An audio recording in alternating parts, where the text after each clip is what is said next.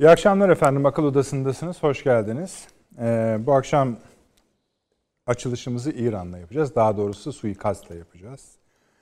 Genel hatları belli olan bir suikast bu ama ince hatları konuşulmayı hak ediyor. Ee, İran'ın en önemli nükleer uzmanlarından birisi öldürüldü. Bir de Süleymani cinayetinden, suikastinden sonra gelmiş olması Biden başkanlığından önce gelmiş olması ayrı ayrı değerlendirmeleri hak ediyor. Bu değerlendirmeler içinde bu akşam şu ana kadar yazılıp çizilip söylenmeyen birkaç taneye daha değineceğiz. Bunların ilginizi çekeceğini düşünüyoruz. Ee, dediğim gibi her iki tarafında bu cinayeti işleyen faillerin, tetikçilerin, taşeronların ve arkasındakilerin biraz robot resmini çizmeye gayret edeceğiz. Ama bu sefer biraz daha ilerlememiz gerekiyor. O robot resmin kafasındakileri de elimizde tutmaya gayret edeceğiz efendim. Efendim 10-11'den önce 1-2 var. NATO Dışişleri Bakanları toplantısı başladı. Yarın da devam edecek. Hem NATO'ya ilişkin hem Türkiye'ye ilişkin önemli kararlar bekleniyor. Daha doğrusu konuşmalar bekleniyor diyelim. Hem onları yorumlayacağız hem de yeni NATO üzerine de birkaç laf et, birkaç çift laf etmeyi düşünüyoruz. Hemen devamında 10-11'inde yine biliyorsunuz Aralık'ta Avrupa Birliği zirvesi var. Ee, bundan önce yapılan Merkel'in açıklamaları var. Yarı pozitif sayılabilir çünkü bu zirvede biliyorsunuz Türkiye'ye yönelik yaptırım ihtimali var. Öncekilere göre daha kuvvetlice. Ee, Oruç Reis gemisi limana döndü. Ee, Akdeniz'de de Mısır, Yunanistan, Birleşik Arap Emirlikleri, Fransa ve Rum kesiminin Medusa 2020 tatbikatı başlamış ve devam etmiş bulunuyor. Yine aynı sürede İtalya Dışişleri Bakanı'nın bizim lehimize açıklamaları var. Ee, Yunanistan'ın da artık F-35'lerine kavuşacağı anlaşılıyor. Bunları tek çatı altınca Türkiye-Avrupa Birliği ilişkileri üzerinden konuşacağız. Efendim malum Türkiye'nin ürettiği SİHA ve İHA'lara dünyanın her yerinden övgüler yağıyor. Böyle söylüyoruz ama bunlar birçok ülkenin ulusal gazetelerinde, uluslararası ilgiye mazhar olan ulusal gazetelerinde uzun uzun Türkiye'nin SİHA ve İHA başarıları anlatılıyor. Ancak son olarak Washington Post gazetesinin haberi diyor ki Türkiye'nin savaş alanlarında elde ettiği başarılar Biden yönetimi için acil dış politika sorunu teşkil edecek, ediyor. Bununla ilgilenilmesi gerekiyor diyor. Esasında bu vurgu daha önce bahis ettiğim birçok e, yani SİHA ve İHA, Türkiye'nin savunma sanayini öven, millileşmesini, bağımsızlaşmasını öven yazılarda, makalelerde söz konusu bir kaygı hali var. Ona değişmek, değinmemiz gerekecek. Fransa'ya bakacağız efendim. Oradaki gösteriler devam ediyor ve Paris hükümeti geri basıyor öyle söyleyelim. Azerbaycan, Ermenistan meselesine tekrar değineceğiz. Sincar'a ayrı bir parantez açmak zorundayız. Her gün 100 teröristin, PKK'lı teröristin bölgeye geçtiği, şu anda topla bin civarında teröristin orada olduğu ama aynı zamanda Bağdat yönetiminin de yeni birlikler Sincar'a e, aktardığı söyleniyor. Burada bir rahatsızlık hali var. E, tatsızlık çıkabilirmiş gibi duruyor. Ona bakacağız. Efendim ordunun satılması meselesi var tırnak içinde söylüyorum. Bunlara eğer konuklarımız tenezzül ederlerse öyle söyleyeceğim. Biraz konuşmak isteriz. Bir, bir girizgah yapacağız bir ana dosyaya bu akşam efendim. Biden yönetiminin hani yeniden sıfırlama, Great Reset, baştan başlama gibi yeni dünya düzeninin bir parçası olarak değerlendirilen konunun bir alt başlığı iklim meselesine e, girizgah yapmak istiyoruz. Bu bizim için önemli. E, bir başka madde ilk defa Pentagon e, Birleşik Arap Emirlikleri'nin Libya'da Rusya'ya Rusya'yı desteklediğine ilişkin bir rapor yayınladı. Bu sanki bu onun bilmediği bir şey değildi ama şimdi yayınlanıyorsa bunun anlamını tartmaya gayret edeceğiz ve Amerika'ya da şöyle bir vaktimiz kalırsa eğer inşallah kalır. Amerika Birleşik Devletleri'nde şöyle bir göz atmak niyetindeyiz. Çünkü Trump'ın kendisini affetme ihtimali olup olmadığı hukuken de tartışılıyor. Bu da bir mesele. Evet Sayın Avni Özgürer burada Yeni Birlik Gazetesi yazarı. Abi hoş geldiniz. Hoş bulduk. Profesör Doktor Süleyman Seyfi Öğün Hocam, İstanbul Ticaret Üniversitesi öğretim üyesi. Hoş geldiniz. Şerefiniz emekli Tuğ General ve Doçent Doktor Sayın Fahri Erener burada. İstinye Üniversitesi öğretim üyesi. Hoş geldiniz Paşa. Abi İran'dan başlamak isteyeceğini ben tahmin ediyorum. Ya da suikastten evet. diyelim hangi? Tabii. Öyle yapalım istersen. Öncesinde bir tek şeyi söyleyeyim. bu korona virüsü bu, bu, akşam salgın dolayısıyla bugünden itibaren daha sıkılaşmış kısıtlamaların e, dönemine giriyoruz.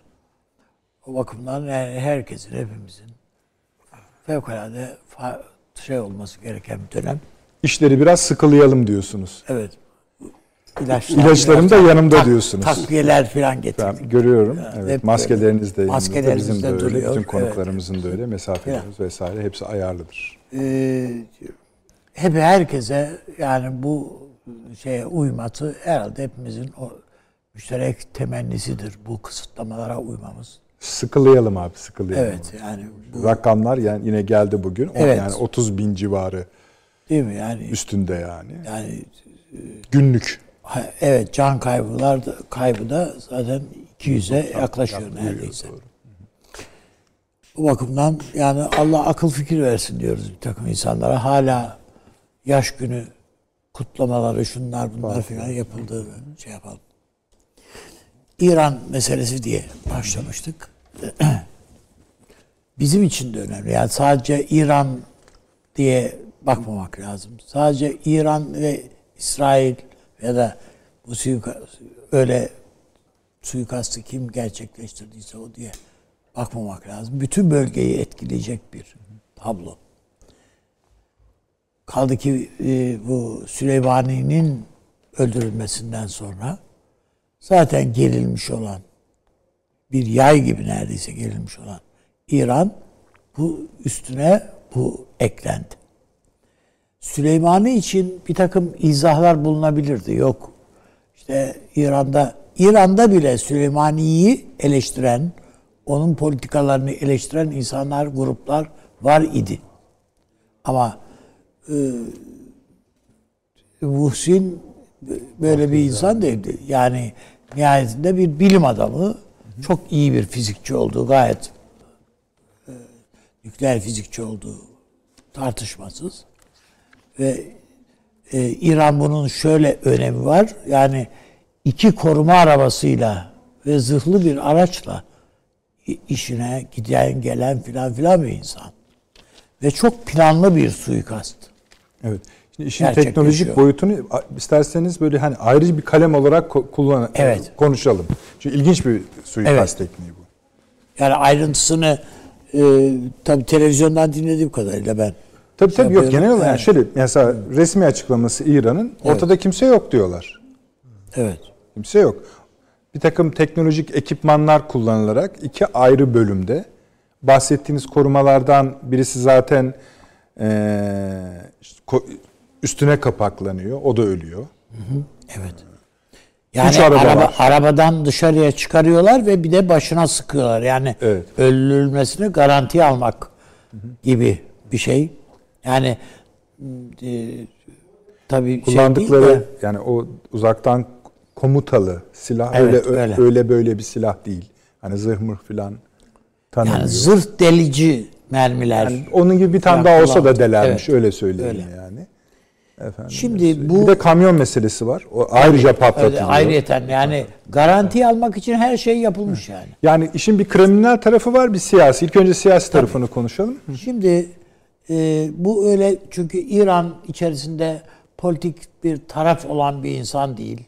Yani e, Ahmet Nejat'tan yana yok efendim Hameney'den yana yok şundan bundan veya falan böyle bir şey de yok. Yani tamamen işine kendisini aramış. Hanımının açıklamasını okudum ben. Yani çok şefkatli, çok böyle kibar, nezaketli bir iyi bir eş falan diye hanımı anlatıyor. E, genelde esasında işe giderken değil ama genelde yani eşiyle falan beraber hareket evet, eden evet, falan filan bir insan. E, o bakımdan e, bu tamamen bir büyük operasyon. Bunu da gerçekleştirebilecek belli ülkeler var yani. Veya belli yer adresler var. Onun içinde şüphelilerin yani Olan şüpheliler listesi kısa şüphelilerin diyorsunuz. liste- evet liste kısa. Yani burada da hemen Mossad öne çıkıyor. O mu değil mi onu bilmiyoruz tabiatıyla ama yani olması muhtemel. Güçlü kuvvetle muhtemelen. Evet, kuvvetle muhtemel. Özellikle de İran'ın tepki vereceğini, yani çabuk tepki verebileceğini düşünerek yapılmış bir suikast bu. Süleymani'nin dediğim gibi yani e, seveni se- kadar sevmeyeni de vardı İran'ın içinde. Ama bu adamla ilgili olarak öyle bir şey değil. Üstelik İran'ın çok ümit bağladığı bir insan söz ediliyor. O bakımdan buna çok daha rahat yani tepki verebilirdi ama İran'a akıl ha- hakim oldu. Tuttular. Hamaney'in zaten açıklaması var yani elinize ayağınıza sahip olun diyor. Şunu da söyledi hatta Hümeyni, şey, Hümeyni nereden çıktı işte? Ruhani. Ee, yani intikam dedi, soğuk servis edilince makbuldür dedi. Onu şöyle de anlayabiliriz yani. Daha bu, bugünlerde bir şey beklemiyorum. Ama hesabını göreceğiz, Göreceğiz. dedi. Şimdi tabii Ben burada İran'ın bunun yani e, Allah rahmet eylesin diyelim tabiatıyla ama ben İran'ın bu saldırının e, şeyini hesabını soracağını bir şekilde karşılık vereceğini düşünüyorum. Süleymani için de öyle diyorlardı ama. abi. Hayır. O, o resmi açıklamalar. Bu öyle değil. İran'ın içine işledi. Düşünün devlet adam katındaki insanlar tabutun üstüne kapanıp ağladılar. Yani Süleyman'ınki tamamen devlet töreni. Yani merasim işiydi. Ee, ailelerinin konuşmaları bile farklı. Yani bunun e, eşinin falan konuşması başka, Süleyman'ın kızı filan intikam yeminleri ederek falan. Peki şöyle sorayım. Çıktılar. Neden öldürüldü? Şu yani İran bu programı götürecektir. Çünkü e, program kur- kurulmuş. İran'ın programı. Yani İran zaten nükleer silah üretme noktasına kadar gelmiş. Bunu yani burada hani bir parmaklık yol kalmış o zaten tercih meselesi yani e, düğmeye basacağınız öbür taraftan çıkacak. Yani program kurulmuş çünkü. Adam kurmuş bu programı. Olsa da olmasa da o program yürüyor. Bir tek ondan ibaret değil. Başkaları da var yani Tabii canım. yetiştirilmiş bu konuda. İran'ın nükleer programı yürüyor. Bunlar e, hatırlarsanız daha 10 gün kadar önce Trump emir verdi. İran emir veriyor. İran'ı vuracak. Nük- Ulusal yani İsrail- danışman, evet, ulusal güvenlik Yani- danışmanlarıyla bir toplantı zar yapmıştı. zor mani oldular. Mani oldular. Şu bu filan filan lafları vardı. Şimdi bir nükleer tesisi vurmak var seçeneği. Bir de ki bu artık alenen savaş ilanı Demek. gerektiren bir şey. İki, bu programın başındaki insanı vurmak. Yani can yakacak olan şeylerden bir tanesi bu. Ve İran'ı karşılık vermeye zorlamak. Sebep? Ha, şimdi bölgeyi yani iki türlü şey var. Geçen programda hem e, hocam söylemişti hem Taşansı Hoca da altını çizdi. Kardeşim yani Biden'ın kucağına bir bomba bırakacaksın yani. Yani bütün kurgusunu adamı yani Biden'ın Orta Doğu'ya ilişkin kurduğu kurgusunu alt üst edecek bir tablo bırakıyorsun ortaya şu anda bile İran'ı zor tuttuklarını düşünüyorum ben. İçeride Hamaney'in filan. Parlamentoda Aynen. Yani, Yani kendi cumhurbaşkanlarını kendi ve alenen hakaret Casus- ediyorlar. tabii. Casusla suçladılar. milletvekilleri kalktı Evet. söylediler yani. Ruhaniye de hükümete de. Evet. Dolayısıyla yani zor tutuyorlar onlar. Ama ona rağmen İran şu anda eğer diş- dişini sıkıyorsa bu Biden'ın görev devralmasından sonra iplerin biraz veyahut da baskının bir üzerlerindeki baskının biraz gevşeyeceği ümidiyledir. Yoksa İran perişan vaziyette. Yani Trump resmen hani e, işkence, işkenceye dönüştürdü çünkü. İran üzerindeki baskıyı. İran bunu hak etti hak etmedi şu bu falan onları atıyorum bir tarafa. Ya ama hiçbir devlet bu kadar eziyete ya bu, bu, bu, bu kadar kolay katlanması bu kadar kolay değil. Yani e, o bakımdan ben e, şu anda bütün şeyle tahammül güçlerini kullanarak sonuna kadar zorlayarak e, dişlerini sıkıp bekliyorlar. Ama bu e, İran'ın e, bu işi tutacağı anlamına gelmez. Peki. Bize şunu söylediniz sebepler sebepler konusunda. Evet. Bir, e, bu nükleer programın mimarlarından biri belki birincisiydi. Evet. Böyle bir sembolik. İkincisi, İkincisi şöyle bir şey. De ihtimal, enkaz. Evet biz tabii yani İran diyoruz. Biden'a böyle bir şey bırakmak. İkincisi de siyasi bir enkaz bırakmak. Ama bir de bir başkası da Biden'ın e, muhtemel İran siyasetinde e, Körfez ülkelerini, Suudi Arabistan'ı sıkıntılandıracak bir tablo ortaya çıkabilir. Yani çıkabilir değil, muhtemeldir yani çıkması.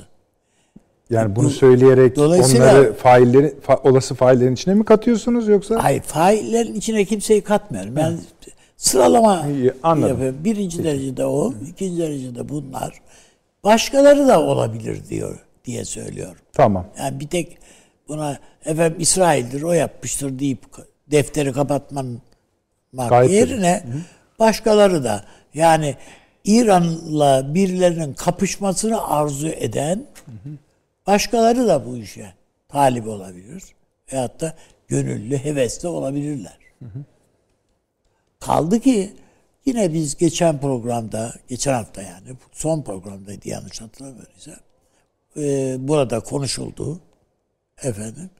Bu Hazar çevresi oluşturulan birliktelik. Sayın Cumhurbaşkanı'nın da dörtlü, beşli bir takım birlikteliklerden evet. söz ettiğini değil mi? Doğru. Konuşmuştuk.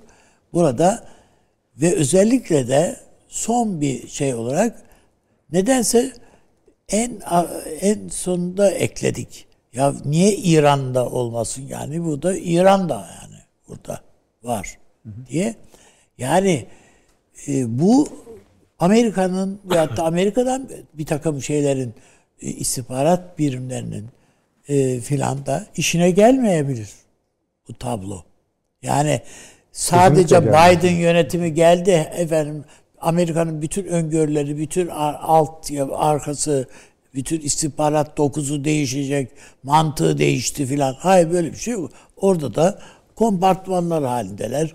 Bir takım kalıntılar, malıntılar onlar bildiklerini yani bizde neden diyoruz işte derin devlet diyorsun yok şu diyorsun diyorsun. Nasıl olduğu ise orada da bir takım şeyler olabilir. Demek ki olasılıklar öyle bir tane değil. Başkaları da var birileri harekete geçebilir ve İran'ı kışkırtmak amaçlı veyahut da bütün Orta Doğu'yu terörize etmek amaçlı çok farklı sebeplerle e, işte İran bir iç savaşa gitsin İran. Amaçlı her şey olabilecek bir şey. Bu, bu suikast tek başına bunu sağlar mı? Hayır sağlamaz. Sağlayacağını düşünmüyorum. Ama bu eğer üstüne bir de bunun tuz biber ekmek için hani Biden'ın filan bir yani yok kardeşim bunu da bilmem ne falan gibi bir şey ters bir şey yani beklemiyoruz onu ama Amerika'dan da böyle iten kakan bir şey gelirse o zaman düdüklü tencerenin kapağı açılmış olur. Peki.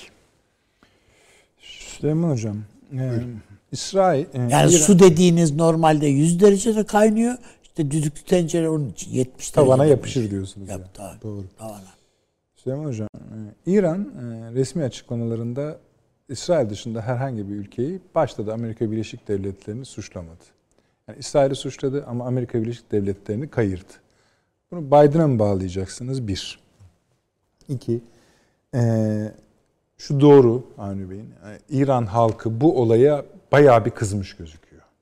Süleymaniye de kızmıştı ama belki de o hani Süleym yani Irak'ta bir takım şeyler denediler. Suriye'de de denediler. İran özel kuvvetleri olsun işte bir takım füzeler atmalar falan olsun ama Amerika'nın ya da İsrail'in bu tür suikastlerle yarattığı etkinin yanına bile yaklaşamadı. İran halkı, halkı yoksullaşmasının müsebbiplerinden birisini de Süleymani olarak görüyordu.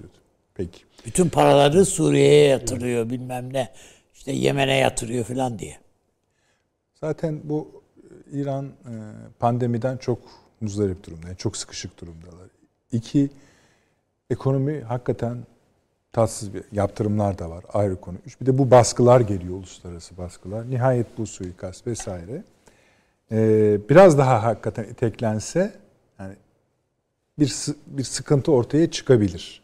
Bunu parlamentodaki konuşmalarda biraz gördük. Güçlüce gördük diyebiliriz hatta birazdan daha fazla. Ee, Biden'ı koruma güdüsü de yine bütün resmi açıklamalarda hissediliyor.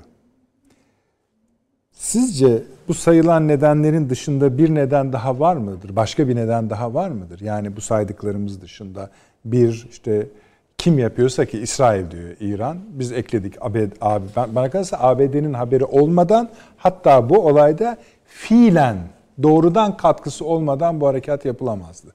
Operasyon yapılamazdı. Eğer varsa Amerika Birleşik Devletleri veya diğer ülkeler her neyse. Ee, ya Birleşik Amerika ben Arap ülkelerini söylerken yani bunda bile Mossad'ın desteğini Tabii almışlardır. Canım. Yoksa kendi başlarına nasıl yapsınlar yani? Cari Amerikan yönetiminden destek alınmış olmalı, olmak lazımdır. Trump'tan yani. Trump. Evet.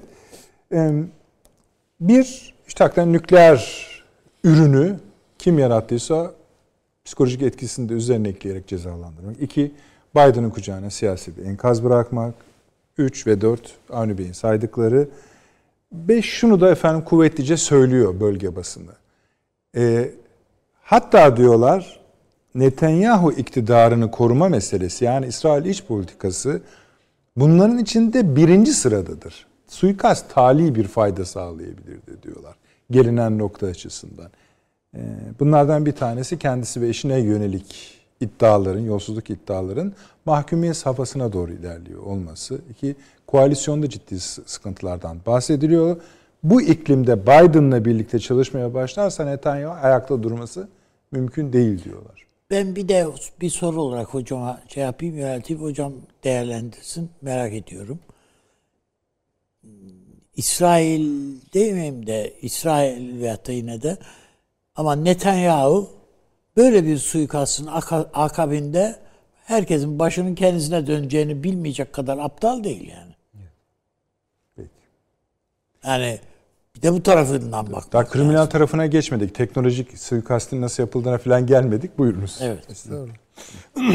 Şimdi e, e, Amerika'daki seçimler işte yavaş yavaş hitama eriyor. Bunu görüyoruz bir iktidar değişikliğiyle sonuçlanacak izlenimi ağırlık kazanıyor.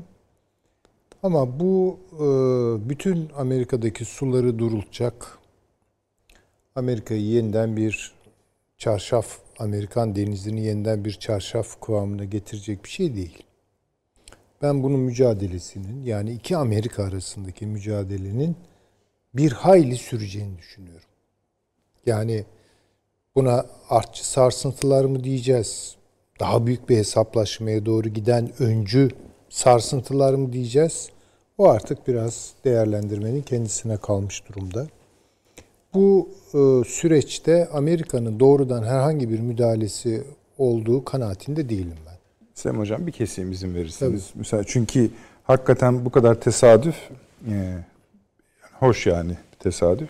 11 dakika öncenin haberini söylüyorum efendim İsrail basınında. Ee, Benny Gantz yani koalisyon İsrail'deki hükümetin Netanyahu. ortağı e, Benjamin Netanyahu liderliğindeki hükümeti artık desteklemeyeceğini Tabii. ilan etti. Tabii. Zaten ee, bakın başka bir şey. Ee, meclisi feshetmek ve erken seçim çağrısı yapmak için oy kullanacağını söyleyerek açıklama yapmış. Ee, hükümetin kimi davranışlarını iğrenç olarak nitelendirmiş. Bunu mu söylüyor bilmiyoruz. Ve Netanyahu'yu da halka yalan söylemekle itham tamam, yani, Şimdi şey bu efendim bozuluyor. 11 dakika öncenin İsrail basınına ait Ama haberi. bunun alameti zaten var gelmişti. Doğru. Çünkü e, bir görüşmeyi kamuoyundan saklamakla suçlamıştı. Bu görüşmede Suudi Arabistan'da gerçekleştiği e, öğrenilen İsrail, Suudi Arabistan ve Amerika Birleşik Devletleri arasındaki bir görüşmeydi. Yani Pompeo, evet. Veliaht ve e, Netanyahu arasında. Bunu önce reddettiler, sonra kabul ettiler ve Gans bunu eleştirdi. Sen İsrail halkına, kamuoyuna yalan söylüyorsun ve biraz Perşembenin gelişi çarşambadan belli oluyor. Ben bu kadar erken beklemiyordum ama bu olacak. E, bunun olacağını aşağı yukarı e, o konuşmadan, o Gans'ın çıkışından e, türetebiliyordum. Bu bence Netanyahu ve ekibinin hatta Netanyahu'dan daha da radikal olan İsrail'deki bir kanadın e, yaptığı bir e, son girişimdir. Öyle görüyorum. Amerika Birleşik Devletleri bunun neresinde duruyor? Bir kere İran'ı vurma, vurma fikrine bir ihtimal olarak e, Trump'ın önüne koydular. Amerika'dan sahip çıkan olmadı. Yani Trump bu fikri reddetti. Ee, ısrar da oldu hatta bu konuda olmadı. İkinci senaryoya oynadılar. İsrail bunun üzerine ikinci senaryoyu oynadı. Çünkü iki ayı var. Ee, tamamen Netanyahu'nun Netanyahu'nun perspektifinden ve İsrail'deki aşırılıkçıların Siyonist aşırı, aşırılıkçıların perspektifinden ortaya koyuyorum. Bu iki ay içerisinde biz eğer buraya müdahil olup İran'ın başına bir çorap öremezsek bu orta vadede İsrail'in kaybı anlamına gelir. İkinci senaryo da şudur. Madem doğrudan vurmak ihtimali Amerika tarafından geri çevrildi. Çeviren de Trump'tı. Unutmayalım. E yani şimdi Biden geldikten sonra Biden'la birlikte nasıl bir anti-İran siyaseti yürüteceğiz? Dolayısıyla yalnız kaldık. İş başa düşüyor deyip bu girişimde bulundular. Ee, girişim de şu, İsrail'in doğrudan saldırısı değil. Evet buna İsrail'in kapasitesi yetmez. Ya da istediği sonucu alamaz. Ama e, tecrübelerin öğrettiği bir senaryoyu ve bir dönem e, hayata geçirilmiş olan bir senaryoyu yeniden hayata taşımak istediler. İran'ı sonu gelmez bir savaşın içine atmak. Ve bu Suudi Arabistan'la. Çünkü o görüşmede, o bahsettiğimiz görüşmede, üçlü görüşmede e, Suudileri buna ikna etme meselesiydi. Fakat o da fos çıktı. Yani İran'ın bunu yutacağını düşünmeleri Hayır, de garip. İran'dan evvel Suudiler bunu istemediler. Çünkü böyle bir savaş başlarsa Hocam zaten Suud, yani Suud kaybeder. Yani yut, hayır, bir de bölgeyi yutar yani. Bölgeyi yutar, yutar yani bir de bütün Suudların şeyleri petrol rafinerileri bilmem neler uçar. Ya Yemen vuruyordu yani. yani. Yemen vuruyor. Suudi Arabistan'ın kuzey batısı kuzey doğusu Şia. Şii. Hatta hay bırakın ya dedi o onlar da çok önemli ama bir de somut olarak ekonomisini kaybeder. Ekonomisi dediğiniz işte petrol satmak başka bir şey değil. Zaten petrol fiyatları bu kadar aşağı düşmüşken Suudilerin kayıpları ortadayken bir de olandan da olmak gibi bir tablo çıkacak ortaya. Şimdi böyle bir plana Biden'ın bakışı nedir? Bakın Biden'dan bir ses çıkmıyor. Ya şimdi Biden şunu diyor mu? Ayağını burktu. Ya geçmiş olsun diyelim. Köpeğiyle oynarken. Evet. Yani ya ne yapıyorsunuz? Bu İran'a e, yönelik bu e, hareket e, ağır uluslararası yaptırımlar doğurur diye bir çıkış yapmadı. Yalnız uzmanlarından bir tanesi dedi ki bu uluslararası suç dosyası oluşturur. Yani şunu söyledi Biden kendi ağzından değil ama en azından kendi çevresinden birini kullanmak vasıtasıyla tesadüf olacağını zannetmiyorum. İsrail'e dur demektir bu. Dur demektir. İşte faili Peki, de gösteriyor. Esas. Evet yani İsrail durmasa ne olur? Yani devam etse ne olur? Böyle bir savaş çıksa tutun ki Biden bunu engelleyemedi. İsrail'de Amerika'daki nüfuzunu da biraz arkasına alarak bu işte diretti. Böyle bir savaştan ben Biden'ın çok da rahatsız olacağı kanaatinde değilim. Sebep şu. Petrolü bitirmek istiyor adam. Yani, işte Yani- şey. Anladım. İki tane kuvvetli petrol ülkesi savaşa tutuşursa Biden tabii yapmayın etmeyin falan diyecektir ya da bu savaşı hazırlayan sürece şert koyacaktır. Nitekim koydu işte yani bu uluslararası bir suç oluşturuyor. Ama bence bunu çok da infialle falan karşılamayacaktır.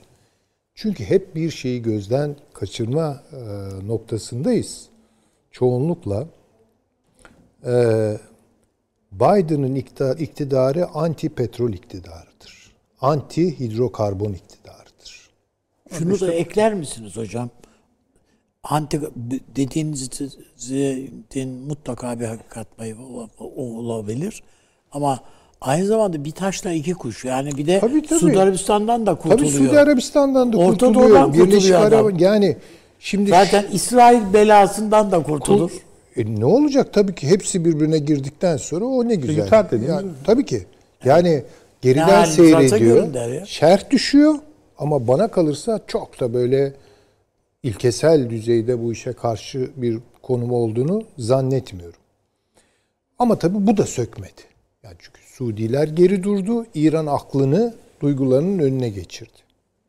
Yani Şimdi böyle bir durumda, böyle bir tabloda bence İsrail'de işte o hükümetin düşüşünü anlayabiliyorum. Tabii ki.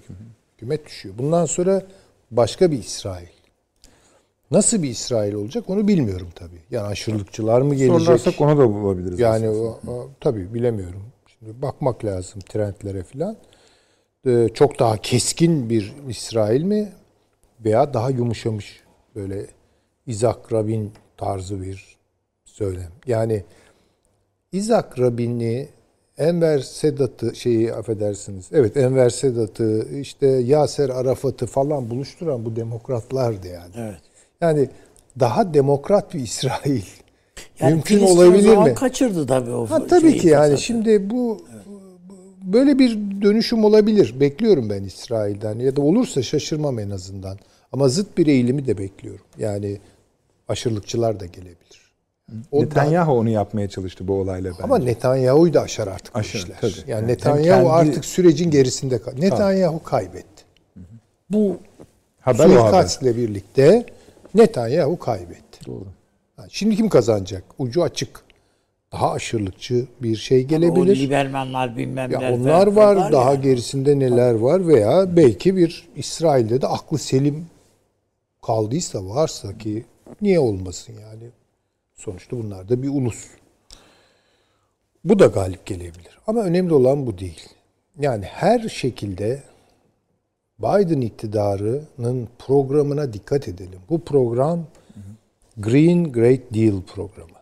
Ve birinci prensibi hidrokarbondan vazgeçmek.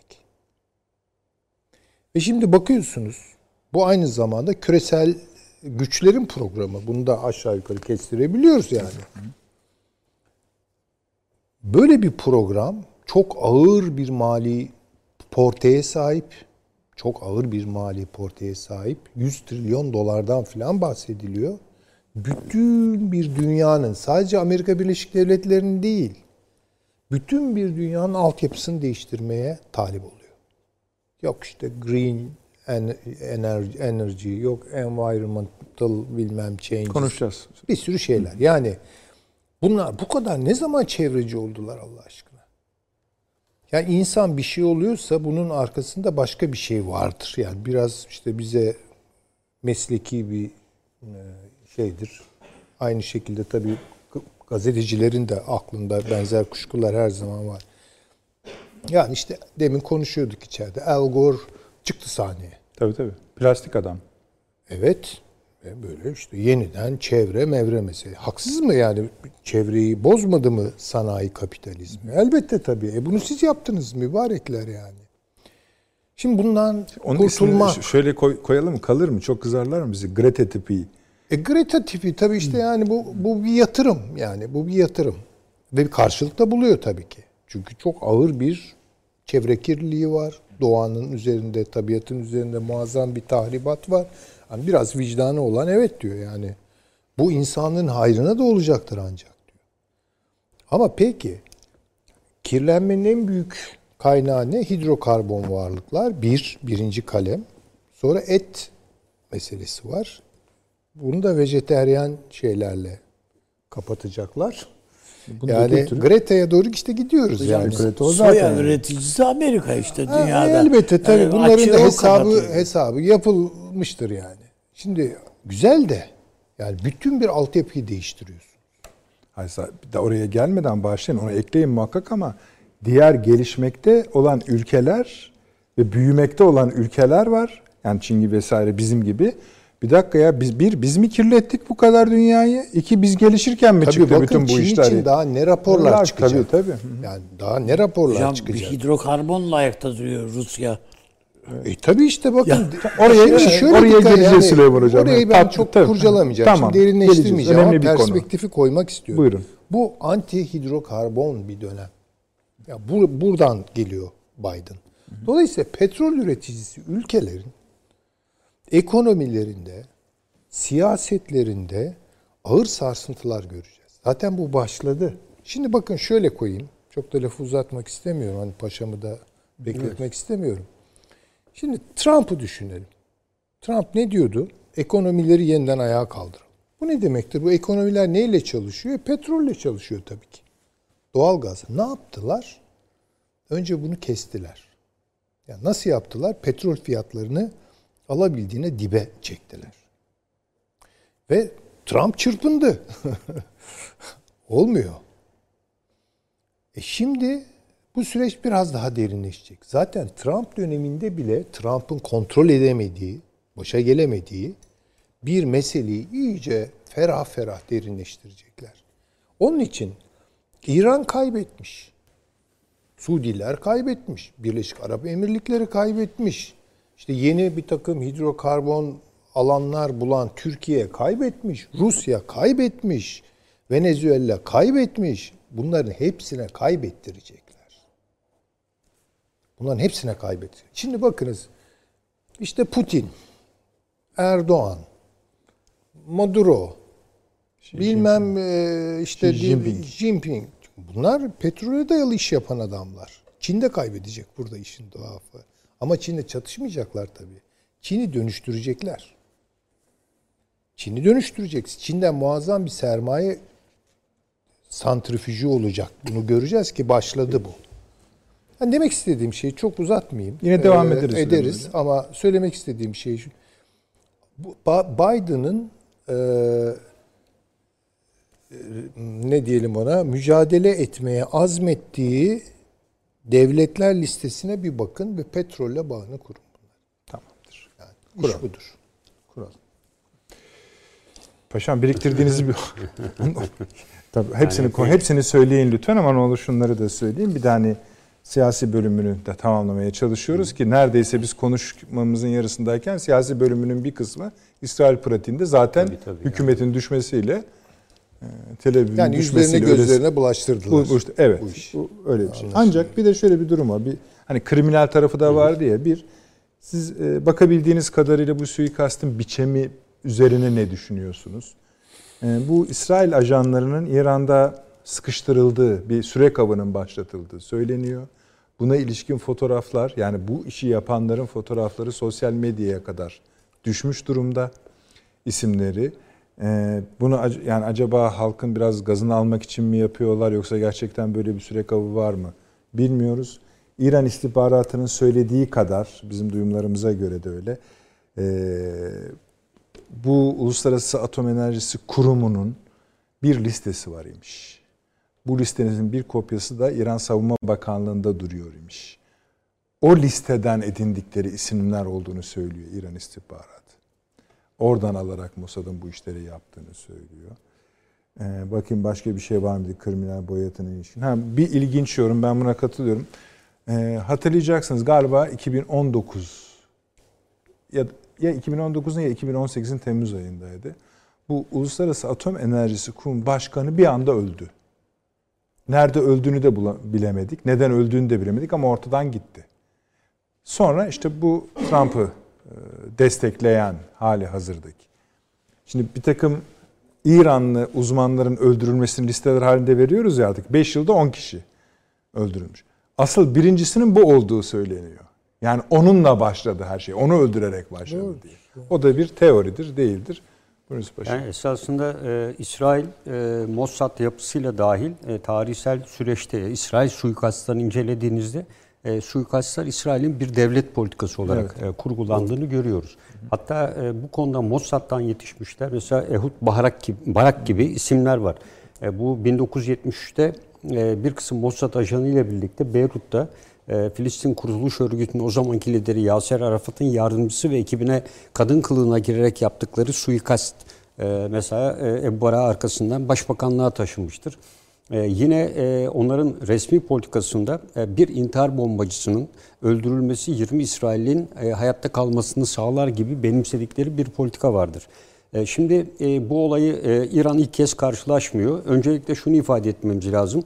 İran'da çok ciddi bir güvenlik ve istihbarat zafiyeti olduğunu e, belirtmek gerekiyor. Çünkü 2007 yılında başladı bugüne kadar ve bu olaylarda 2007 yılında Hüseyin Pur, gene nükleer fizikçi, e, bir e, zehirlenme sonucu e, Gıda zehirlenmesi de hatta İranlılar e, onu incelediğimizde halbuki gıda zehirlenmesi değil radyasyon yemeğine katılarak radyasyon zehirlenmesi sonucu öldürüldüğü belirlendi. 2010-12 yıllar arasında 4 İranlı nükleer fizikçi var. Bunların 4'ü de ayrı ayrı suikast yöntemleriyle öldürüldü. Biri e, motosikletli bir kişinin arabaya yapıştırdığı bir patlayıcıyla. E, diğerinin rahmetli Uğur Mumcu'nun da vefat ettiği gibi Evet. e, benzeri araç altına yapıştırılan yapışkan bombalarla.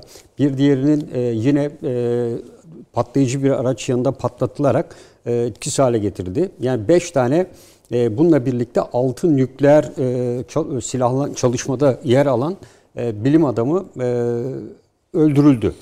E, bunun dışında bir de e, arada e, esasında İran Atom Enerjisi Kurum Başkanı'na yönelik de bir suikast var. E, bu suikasttan kendisi kurtuldu ama şoförü hayatını kaybetmişti. Bunu da yaptığımızda nükleer yapıyla uğraşan toplam 7 ayrı suikast olduğunu görüyoruz. Bir de bu yıl içerisinde tabii e, İran 3 açıdan darbe yedi. Esasında 4 büyük darbesi var.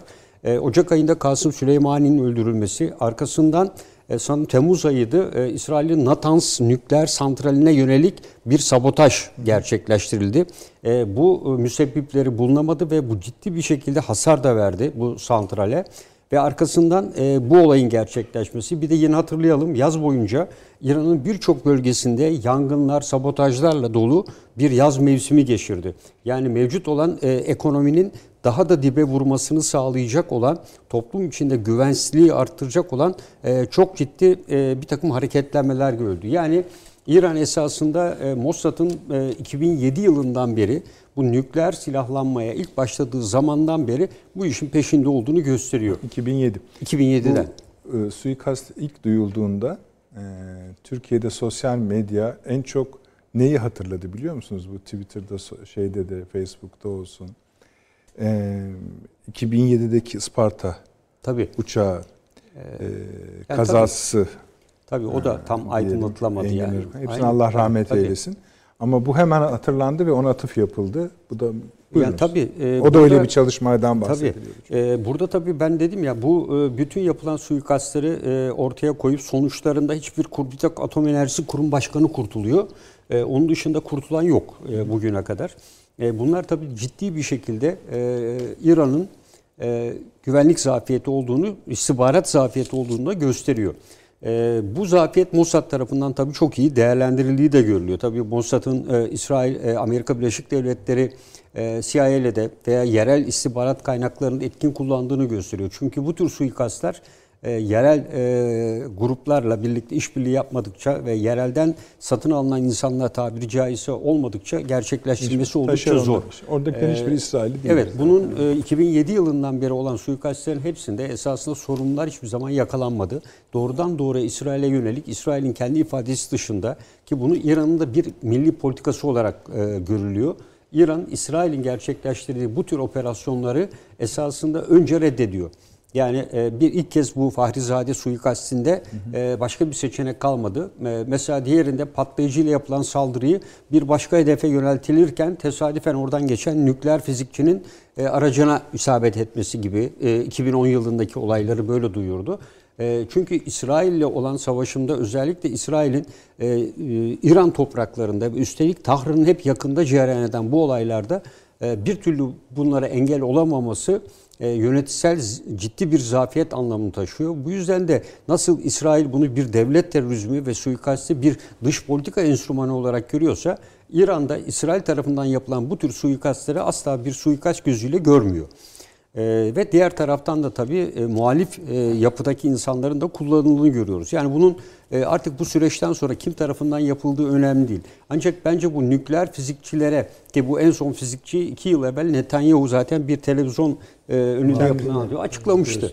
Hedef E, bence İran'ın bütün bunlardan ders çıkararak ki en son e, Ruhani'nin açıklamaları da o yöndeydi. Uranyumun zenginleştirilmesi konusunda oldukça güçlü adımlar atıldığını söylüyorlar. E, ben açıkçası e, İran'ın e, nükleer silaha sahip olduğunu düşünüyorum. Artık o sürecin geçtiğini düşünüyorum.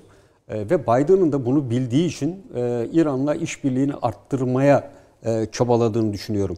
Çünkü aradan geçen 2018 yılında Trump bu anlaşmadan çekildiğini açıklamıştı ve İran'a ciddi yaptırımlar uygulandığını ifade etmişti ve arkasından da e, hemen e, Pompeo ile birlikte bu yıl, e, yeni iki ay önce de oldu. E, Pompeo İran'a balistik füze yapımında malzeme sağlayan Rus ve Çin şirketlerine yaptırım kararı çıkartmışlardı.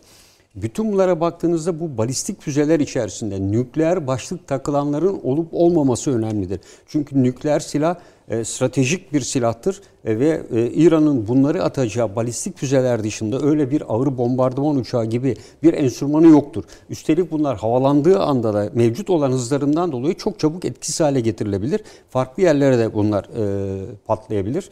E, o yüzden de Ama e, siz var olduğunu düşünüyorsunuz. ben var olduğunu düşünüyorum. E, çünkü Yani bu e, ispatlanırsa mesela bölgedeki bölgede bir nükleer bomba yapma furyası var. Yani Türkiye Çünkü e, Birleşik Arap Emirlikleri onun için hız aldı. Yani Birleşik Arap Emirlikleri nükleer santrali kurması ve bu konuda çalışmaların arttırmasının altında da e, ben bunun yattığını düşünüyorum.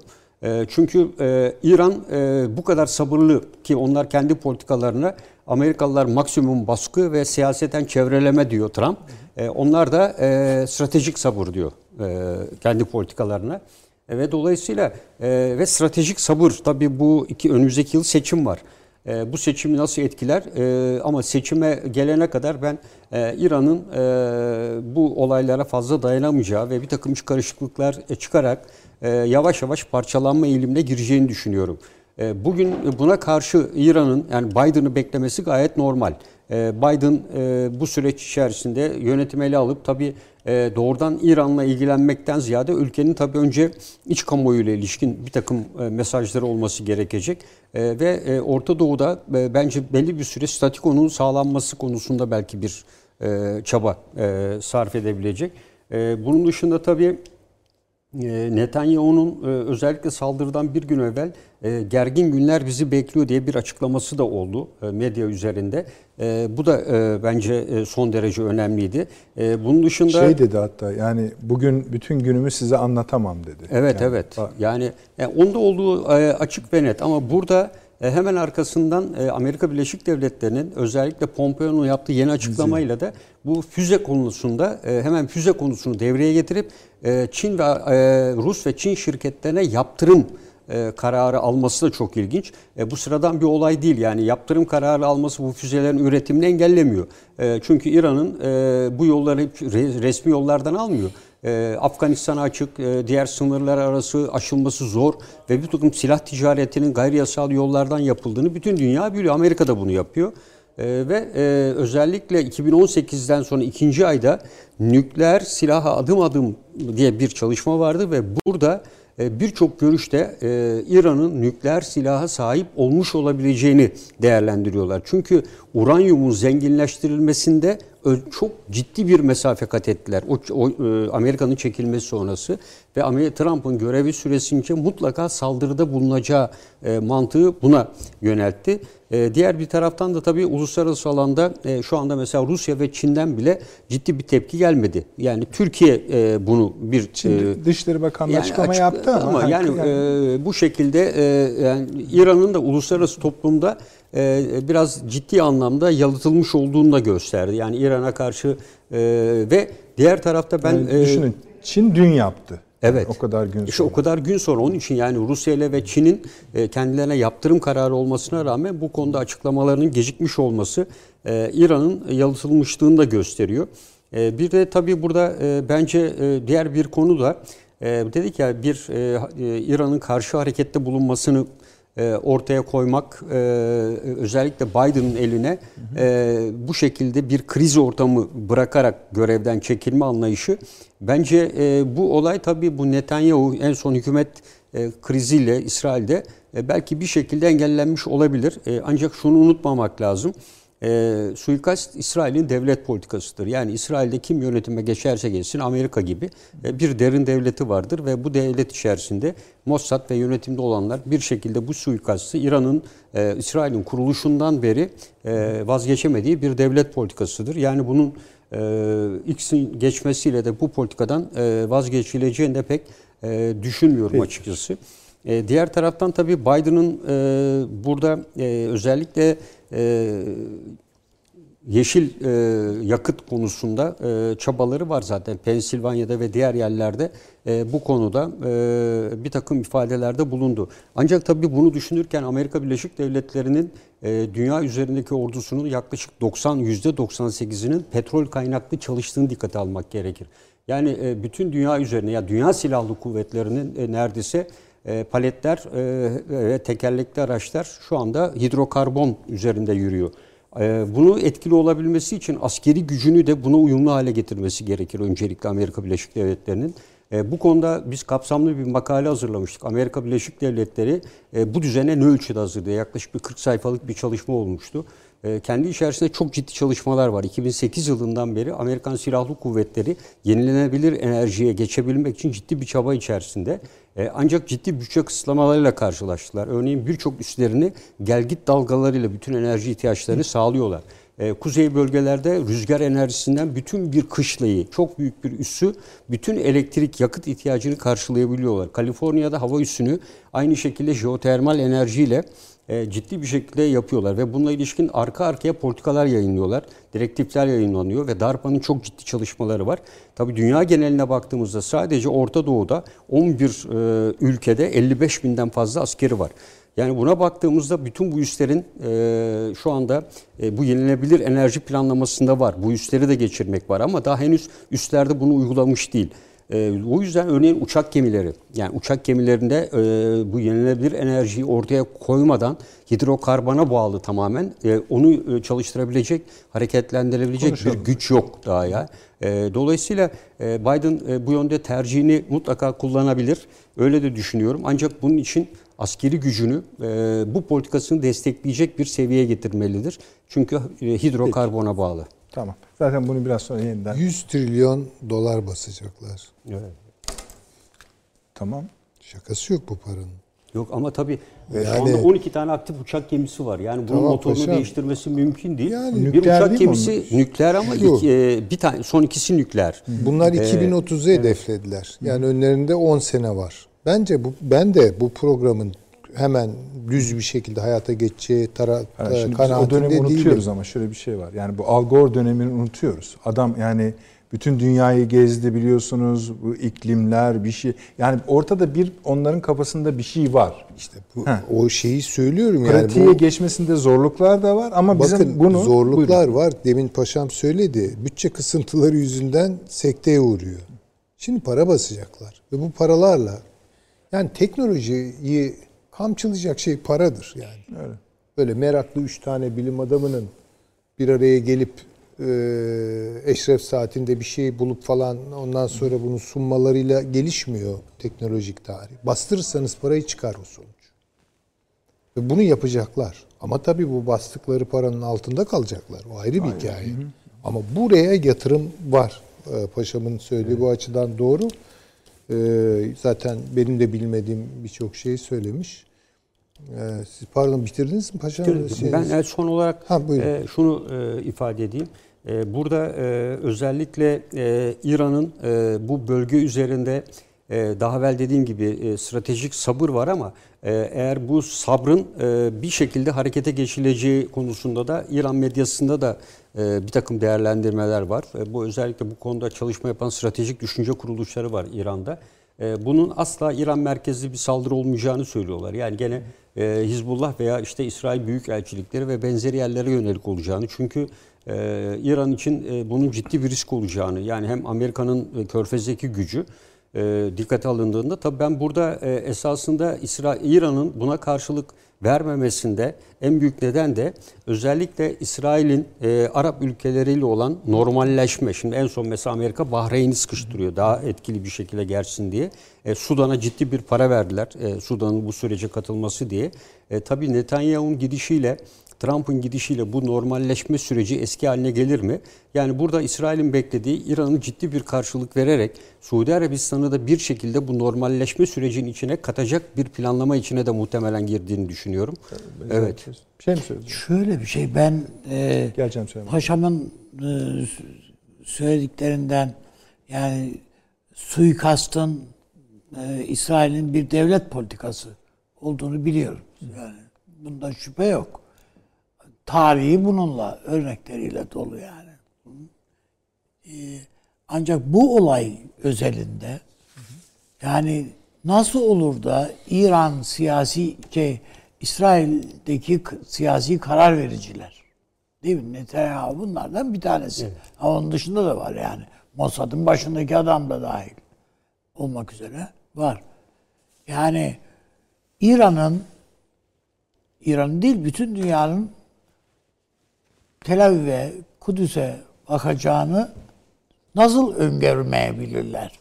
Ya üstümüzden atarız bunu. Bu umurlarında mı? Çok bence de Bana, değil. bana göre umurlarındadır. Sebebi şu. Yani e, İran efendim işte o balistik füzeler bilmem şu bu atacak değil. Yani Lübnan diye bir ülkede bir üstlenmiş vaziyette İran. Yani ve orada İsrail'in ya oradan y- yapabileceği çok şey var. Ee, hala İran'ın.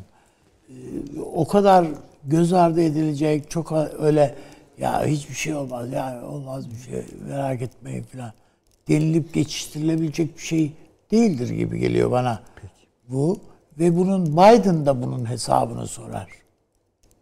Yani bu şeyde İsrail'in e, İran'ın karşılık vermemesi bile eğer bunu Amerika İsrail tarafından, Mossad tarafından yapıldığı kanaatinde olur ise Amerika'daki karar odakları, istihbarat birimleri ve sonrasında Biden da bunun hesabını sorar şeyden, İsrail'den Peki. diye düşünüyorum. Ee, Süleyman Hocam reklamlara gidip geleyim mi? Tamam. Tamam kusura bakın biraz beklettik ama zaten hani sizden öbür konuya geçeceğimiz için diğer basamağa daha da iyi olur. Efendim kısa bir reklam aramız var hemen geliyoruz. Bir dakika reklam arası. Haberin sosyal medyası gzt.com sizi çok farklı bir okuyucu deneyimine davet ediyor. Merak ettiğiniz sorular yanıt buluyor, henüz duymadığınız şaşırtıcı konularsa karşınıza geliyor. Yorumlarınıza editörler cevap veriyor, arkadaşlarınızla paylaşmak isteyeceğiniz eğlenceli içerikler hazırlanıyor. Sizler için kamera karşısına geçiliyor ve olaylar sıkmadan ve anlaşılır şekilde anlatılıyor.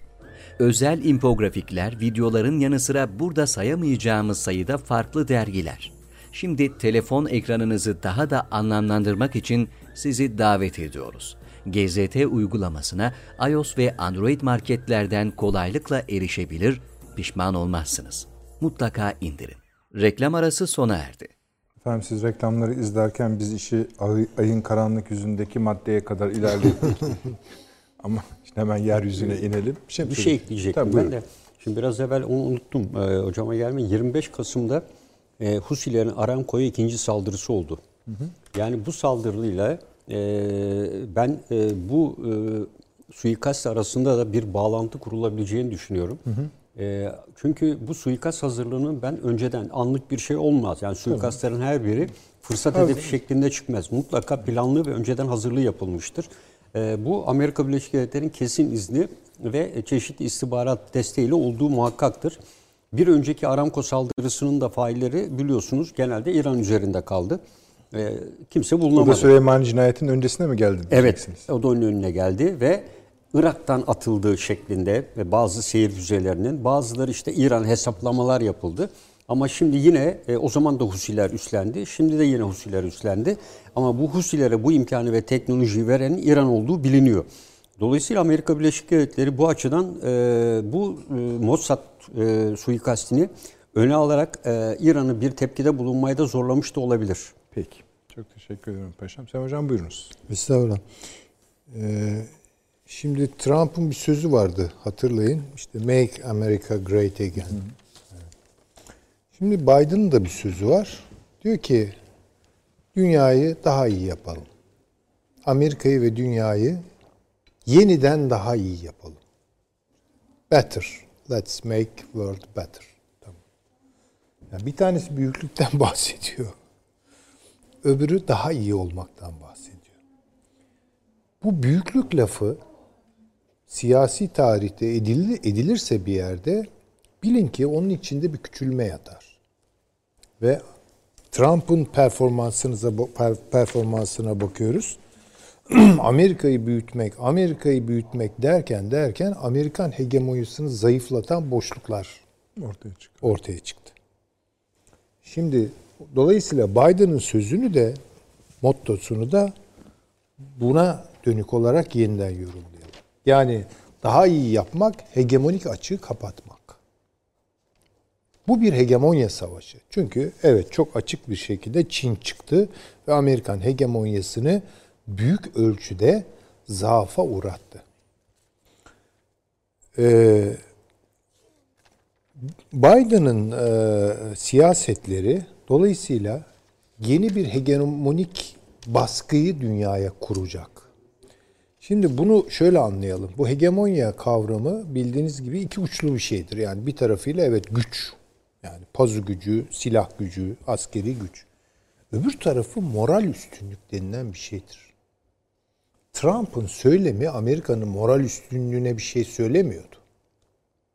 Halbuki Biden'ın söyledikleri hegemonyayı tam ayağa kaldıracak olan şey. Şimdi bir takım kriterler bu adamın elinde var ve bunları uluslararası kuruluşlarla birlikte de çalıştırdığı için Birleşmiş Milletler, Dünya Sağlık Örgütü, Ticaret Örgütü, şu bu falan bütün dünyaya empoze edecek. Dolayısıyla herkesin elinde bir karne olacak. Yani mesela Rusya mı? Gel bakalım. Yani ne yaptın çevre konusunda? O ağır battal ekonomin ne durumda? Veya yeteri kadar demokratik değilsin. Uluslararası kurallara uymuyorsun. Dolayısıyla üzerinde bir ambargo kuracak. Aynı şekilde Türkiye'nin, aynı şekilde... Yani ABD kriterleri mi gelecek? Elbette ABD Nasıl? kriterleri gelecek. Bravo, çok ha. güzel özetlediniz yani benim meramımı. ABD kriterleri gelecek. Bunun böyle demokrasiyle bilmem şunla bununla çok uzun boylu bir alakası yok. Bu hegemonyanın restorasyonudur. Biden bu işe soyundu. Ama bunu yaparken de işin ilginç tarafı Amerikan hegemonyasını zaten var eden bir takım güçleri e, merkeze alarak yaptı bunu. Bu onun paradoksunu doğuruyor. Çünkü sonuçta kaybeden gene Amerika olacak. Dolayısıyla Amerika'yı, Amerikan hegemonyasını var eden kaynakları uluslararası bir şeye taşıyarak, zemine taşıyarak bir anlamda bütün bir küreye şamil kılmak, bütün bir küreyi bu manada e, bunu e, bütün bir küreye empoze etme yolunu seçecek. Bunu bir kere görelim. Arada olan yine ufaklar olur. Hiç şüphe yok yani. Bu, bunları görelim. Şimdi bu dolayısıyla savaşlardan biri bir kere petrol krallığını bitirmek istiyorlar. Yani ben bunu tekraren söylüyorum. Yani bu Suudilerin de geleceğini tehdit ediyor. Körfez'i de tehdit ediyor. Arap dünyasını da tehdit, Irak'ı da ediyor, İran'ı da ediyor, hepsini ediyor.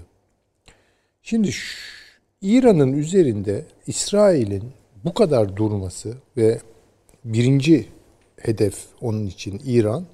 Bundan ben vazgeçeceğini zannetmiyorum. Demin e, İsrail ile ilgili şunu söyledim. Yani şimdi Netanyahu sonrası daha mesela küresel değerlerle uyumlu bir lider gelir mi bilemiyorum. Belki ama daha aşırılıkçılar gelecek dedim. Ama şimdi biraz konuşmaların gidişatı beni tahminimi açık etmeye zorluyor. Benim tahminim daha aşırılıkçıların geleceğidir. Ve bunun için e, eğer paşamın dediği doğruysa yani çoktan bu adamlar nükleer silahları falan yapmışsa bu açık bir çatışmaya dönüşmeyecek. İsrail ile e, İran arasında. Amerika Birleşik Devletleri ile İran arasında. Fakat İran'ı mümkün olan her türlü potansiyel düşmanıyla savaştırmak ve içeride bir iç savaşı kotarmak. Gündemdeki maddelerden bir tanesi bugüne kadar bunu çok istediler olmadı bir Türkiye-İran savaşıdır. Ama iki tarafta Allah'a şükür bu konuda yeteri kadar akıl ve tecrübe sahibi. Biz bu işleri kasrı şirinde bıraktık yani. Bu işleri kasrı şirinde bıraktık. Çünkü böyle bir savaşın ne İran'a ne Türkiye'ye bir faydası olmayacağı aşikar. Peki. Yalnız dikkat edelim. Şimdi söyleyeceğim esas Buyurun. buydu. Biraz yolu uzattım ama Beluç meselesi patlatılır vesaire şu bu. Azerbaycan'ı kullanabilirler. Şimdi bakınız. Bir ayaklanma başladı o diyelim ki Güney Azerbaycan'da. Yani Tebriz merkezli, Urumiye merkezli falan buna ayağa kalktılar. Olur mu olmaz mı bilmiyorum. Ne yapacak İran? Bunu bastıracak. Bildiği yöntemlerle önce bastırmaya çalışacak. Türkiye ne yapacak? Türkiye ne yapacak? Tabii ki diyeceğiz ki soydaşlarımız dolayısıyla İran'la gerileceğiz. Çok kötü bir şekilde gerilebiliriz yani. Ve bu Allah korusun bir adım sonra iki tarafın tecrübesi, aklı da buna yetmeyebilir. Bu noktaya taşıyabilirler. Böyle bir problem var. Bunu görelim. Ben başından beri bu Azerbaycan meselesinde söyledim. İsrail'in Azerbaycan bayrağı ile birlikte bayrak göstermesini son derece tehlikeli buluyorum dedim. Bunu söyledim. İş buraya gelebilir. Buna çok dikkat edelim. Rusya'yı tabii İran'dan kopardılar. Bu büyük ölçüde paşamın dediği de doğru. Üstadım da o konuyu vurguladı. Ee, bu Soçi üçlüsünü filan berhava etmek için ellerinden geleni yapacaklar tabii ki. Çünkü Rusya da hedefte. Rusya'nın üzerine çok fena gidecekler. Bunu da görüyoruz. Ve Türkiye'nin üzerine çok fena gelecekler. Bunu da görüyoruz. Dolayısıyla şimdi aman bu bölgede adım atarken hatta dost seçerken ve düşman seçerken düşman seçerken bile varsa böyle bir keyfiyet çok dikkat etmemiz lazım. Bu bu bu hoş bir gidişat değil.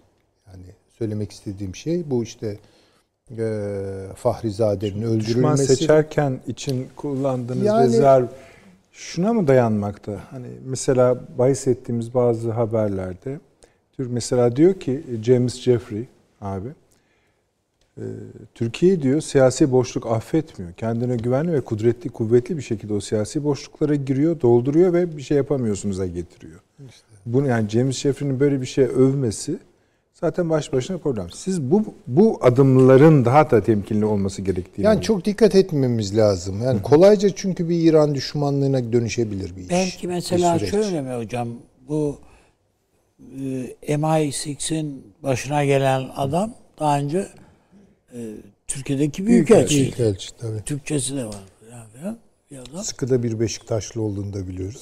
Ta gibi. evet. Yani Şimdi Cumhurbaşkanımızın yani işte sözcüsü, danışma falan.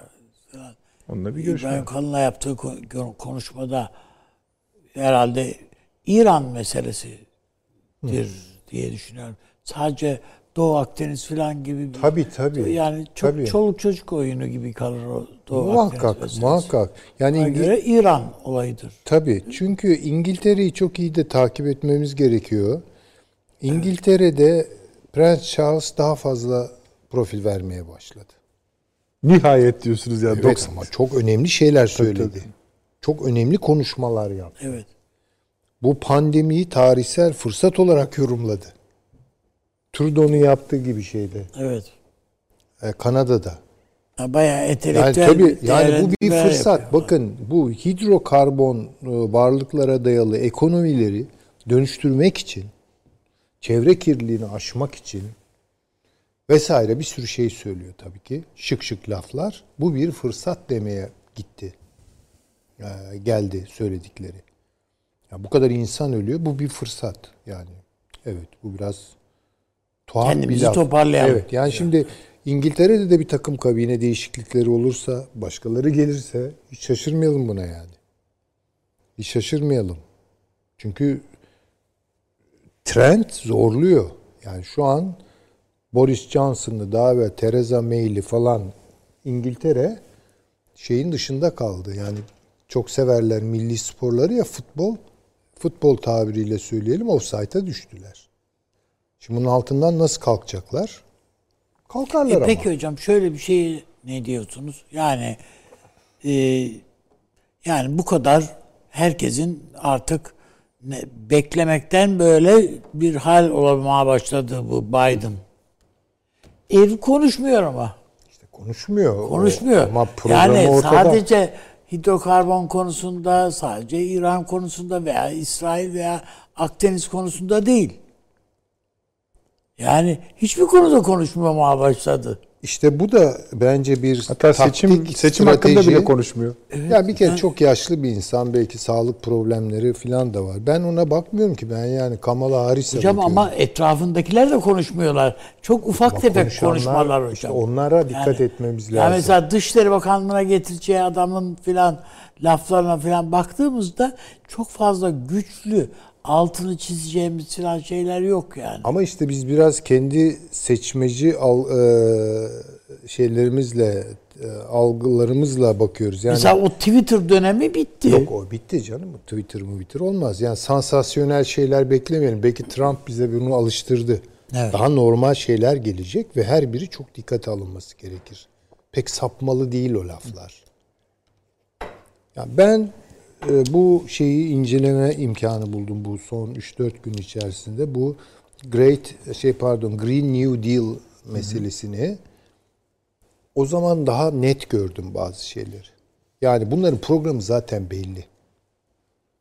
Ve bu program başarılı olursa gerçekten küreselleşme kazanacak. Bunda Amerika kaybetmiş, 10 parçaya ayrılmış. Hiç önemli değil. Onun için de hani biraz hissettiğim bir şeydi söylüyordum. Yani Trump şey Biden'a oy verenler Amerika'ya oy vermediler derken de biraz e, kastettiğim buydu. Çok başka bir yani çok daha yukarıdan yönetilecek dünya.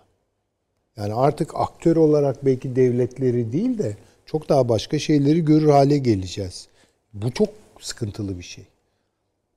Belki bir takım böyle cazip tarafları falan var. Çok kapılmamak lazım, dikkat etmek lazım e, diye düşünüyorum. Bu özellikle bu hidrokarbon meselesine baktığım zaman da böyle gözlerim fal taşıdı. Çünkü neresi sorumluysa orası Hocam bir petrol ülkesi adam ve bitik çünkü vaziyette. Yani Amerika'da sosyalist politikalar filan neredeyse İşte gündeme mu? Bunun gelecekler tabii yani. sosyal şimdi bazı arkadaşlar da tabii bu konuyu derinleştirmek istemiyorum. Belki başka bir programda daha uzun boylu konuşuruz. İşte küresel sosyalizm gibi saçma sapan laflar ediyorlar. Böyle bir şey yok. Bunun sosyalizmle falan bilgisi yok. Bu çok açık tekno totaliter bir yapı kurmak istiyorlar. Bunu sosyalizm yani herkese işte e, evrensel geçim parası dağıtarak insanları mülksüz kılarak efendim minimal olana ve basit olana rıza e, gösterir hale getirerek sosyalizm falan kurulmaz. Yani Bunun adı sosyalizm gönderme değildir. yapıyorsunuz biraz? Hani tekno totalitarizm, totalitarizm diyerek Tekno totaliterlik. Cumhurbaşkanının dijital faşi- faşizm Elbette tabii oraya gidiyor bu iş. Yani eminim Cumhurbaşkanlığı kadroları falan bizden daha net görüyor e, bilgi açısından vesaire, enformasyon açısından. Yani çok sıkıntılı bir şey bu. Ve bunu o zaman işte pandemiyi de yerine oturtabiliyoruz. Kapanmaları, ekonomik e, üretim kayıplarını vesaire yani sonuçta hakikaten çok büyük bir dönüşüme dünyayı zorlama meselesi haline geliyor bu. Yani bunun da tabii e, bayraktarlığını işte şu an Kimse de Biden- takat kalmadı Biden yani hocam dönüşecek dönüşme. İşte tabii öyle bir hale getiriyorlar ki pazarlık şansınız yok. Yani ekonomiyi ona göre ayarlıyorlar, kısıyorlar, petrol fiyatlarını düşürüyorlar, bunları yapıyorlar. Yap en sonunda artık geçmemiz lazım. Yani yapacak başka bir şey yok. Bir de tabii ki ekonomiyi küçültürken parasal kaynakları küçültüyorlar ve insanları dolar peşinde koşturuyorlar. Yoksa doların bir değeri falan yok dünyada. Reel olarak yok irreel bir şeyi değerli gibi gösterip insanları peşinden koşturuyorlar. Bireyleri, devletleri, şirketleri hepsini yapıyorlar. Hocam bunu. mal çoğaldığı vakit ekonominin kuralı fiyat düşer. Bu dolar çoğaldıkça E, çoğaldı. fiyatı artıyor. Hiç inanılmaz bir şey yani. İnanılmaz bir şey. Ben çok karıştırdığımın sizin de insicamınızı bozduğumun e, farkındayım ama yani zaten yok şimdi şöyle bir şey. Biz aslında suikasti konuşmuyoruz. Yani suikastin Tabii o kadar basit. üzerine basarak biraz Tabii, öyle. tabii biraz hem bölgeyi lazım. hem dünyayı anlamaya çalışıyoruz ki doğru. Çünkü bütün bağlantılar ortada. ortada. İsrail e, Biden'dan emin olamadı. Ama e, Şun, ama şundan e, şöyle tersinden emin olunan bir durum var. Hani Biden'la Netanyahu'nun yaşaması çok zordu. işte o, o onu Yani, kastettim. Çok Tabii zordu. ki. O da bir şeyler yapmaya çalıştı. Bu demek ki yapmaya çalıştığı şeyler Ama şimdi aynı sancıyı çeken bir e, bizim güneyimizde PKK, PYD de var. Tamam, işte oraya da o da. Biden gelince ne yapacağız derdinde Amerika'ya mektup yazdı ya adam. Değil mi yani? Unutmayın bizi. Yani unutmayın bizi diye İsrail üzerinden ama. Bak bu da önemli. Yani, yani PKK İsrail basını üzerinden Amerika'ya mektup yazıyor. Yani kurtarın bizi diye. Yani unutmayın bizi. Bizi burada ve Türkiye'yi Atatürkçülükten uzaklaşmakla falan yani Erdoğan'ı suçlayan bir yazı.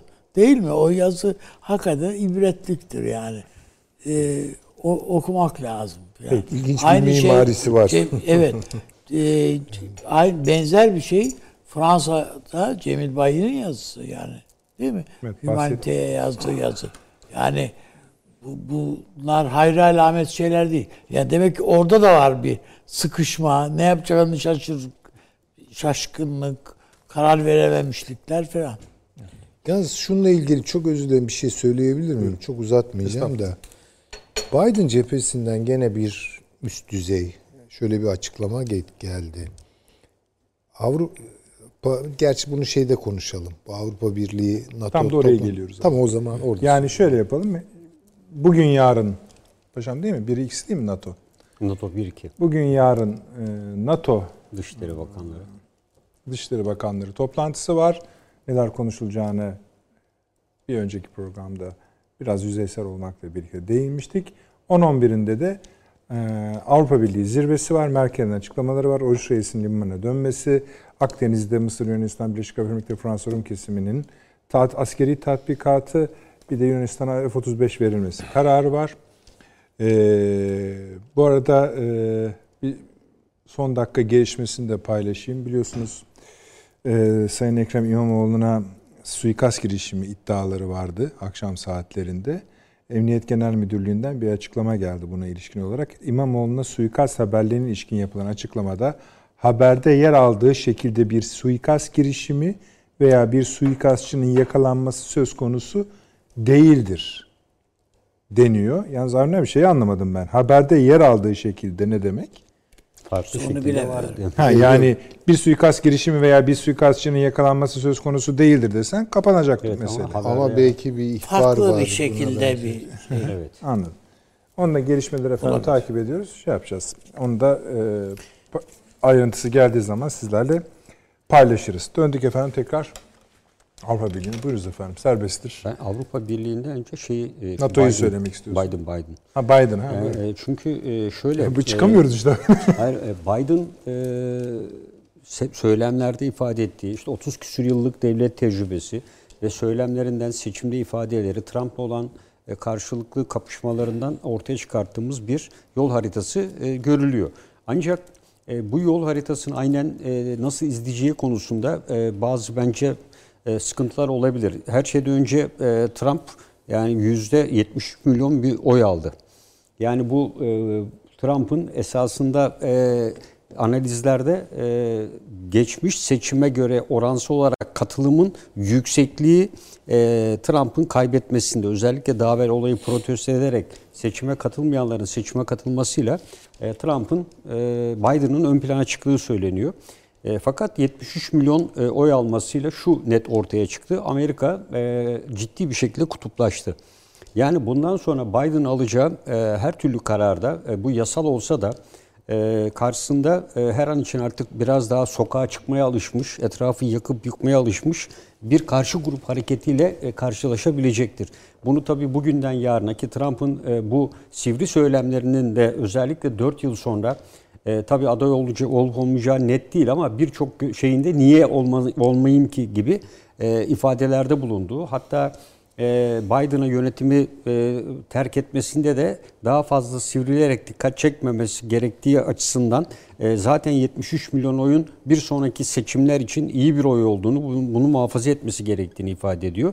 Diğer açıdan da esasında Biden'ı iki temsilciler meclisinde bir sorun yok ama senatoda şu anda 48-48'ler. Georgia'da her iki cumhuriyetçiler ve demokratlar %50 barajını aşamadılar. Ve Georgia'da seçimler Ocak ayında yenilenecek. Buradaki iki e, şeyi alan, %50'yi ilk geçecek olan e, senatoda çoğunluğa sahip olacak. Dolayısıyla senato ve temsilciler meclisi Biden'ın elinde olmayacak. Yani Trump'ın e, bir önceki politikasında düştüğü bazı sıkıntıları yaşayabilecek.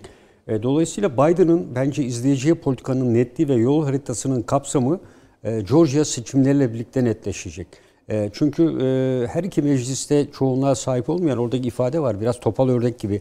Yani bir kanatta e, eksik olmanın yaratacağı bir takım sıkıntıları Seçim yaşayacaktır. hala bitmiş değil yani. Evet. Tabii, tabii. Başkanlık tamam da yani. İşte seçim Georgia hala- e, Ocak ayında tekrarlanacak. Peki paşam. yani. NATO Evet. ve AB. Evet. evet. AB. E, evet yani NATO toplantısında e, bence e, Yunanistan'ın e, yaptığı bir açıklama var. E, iki tarafa da e, dün bu açıklamayı yaptı. Medusa'daki tatbikatta yapıldı. E, Almanya Mısır'ın dediler ki kuzeydoğusunda yapılıyormuş. Girit. Yani hem atışlar Girit'in meşhur atış tatbikat sahası var.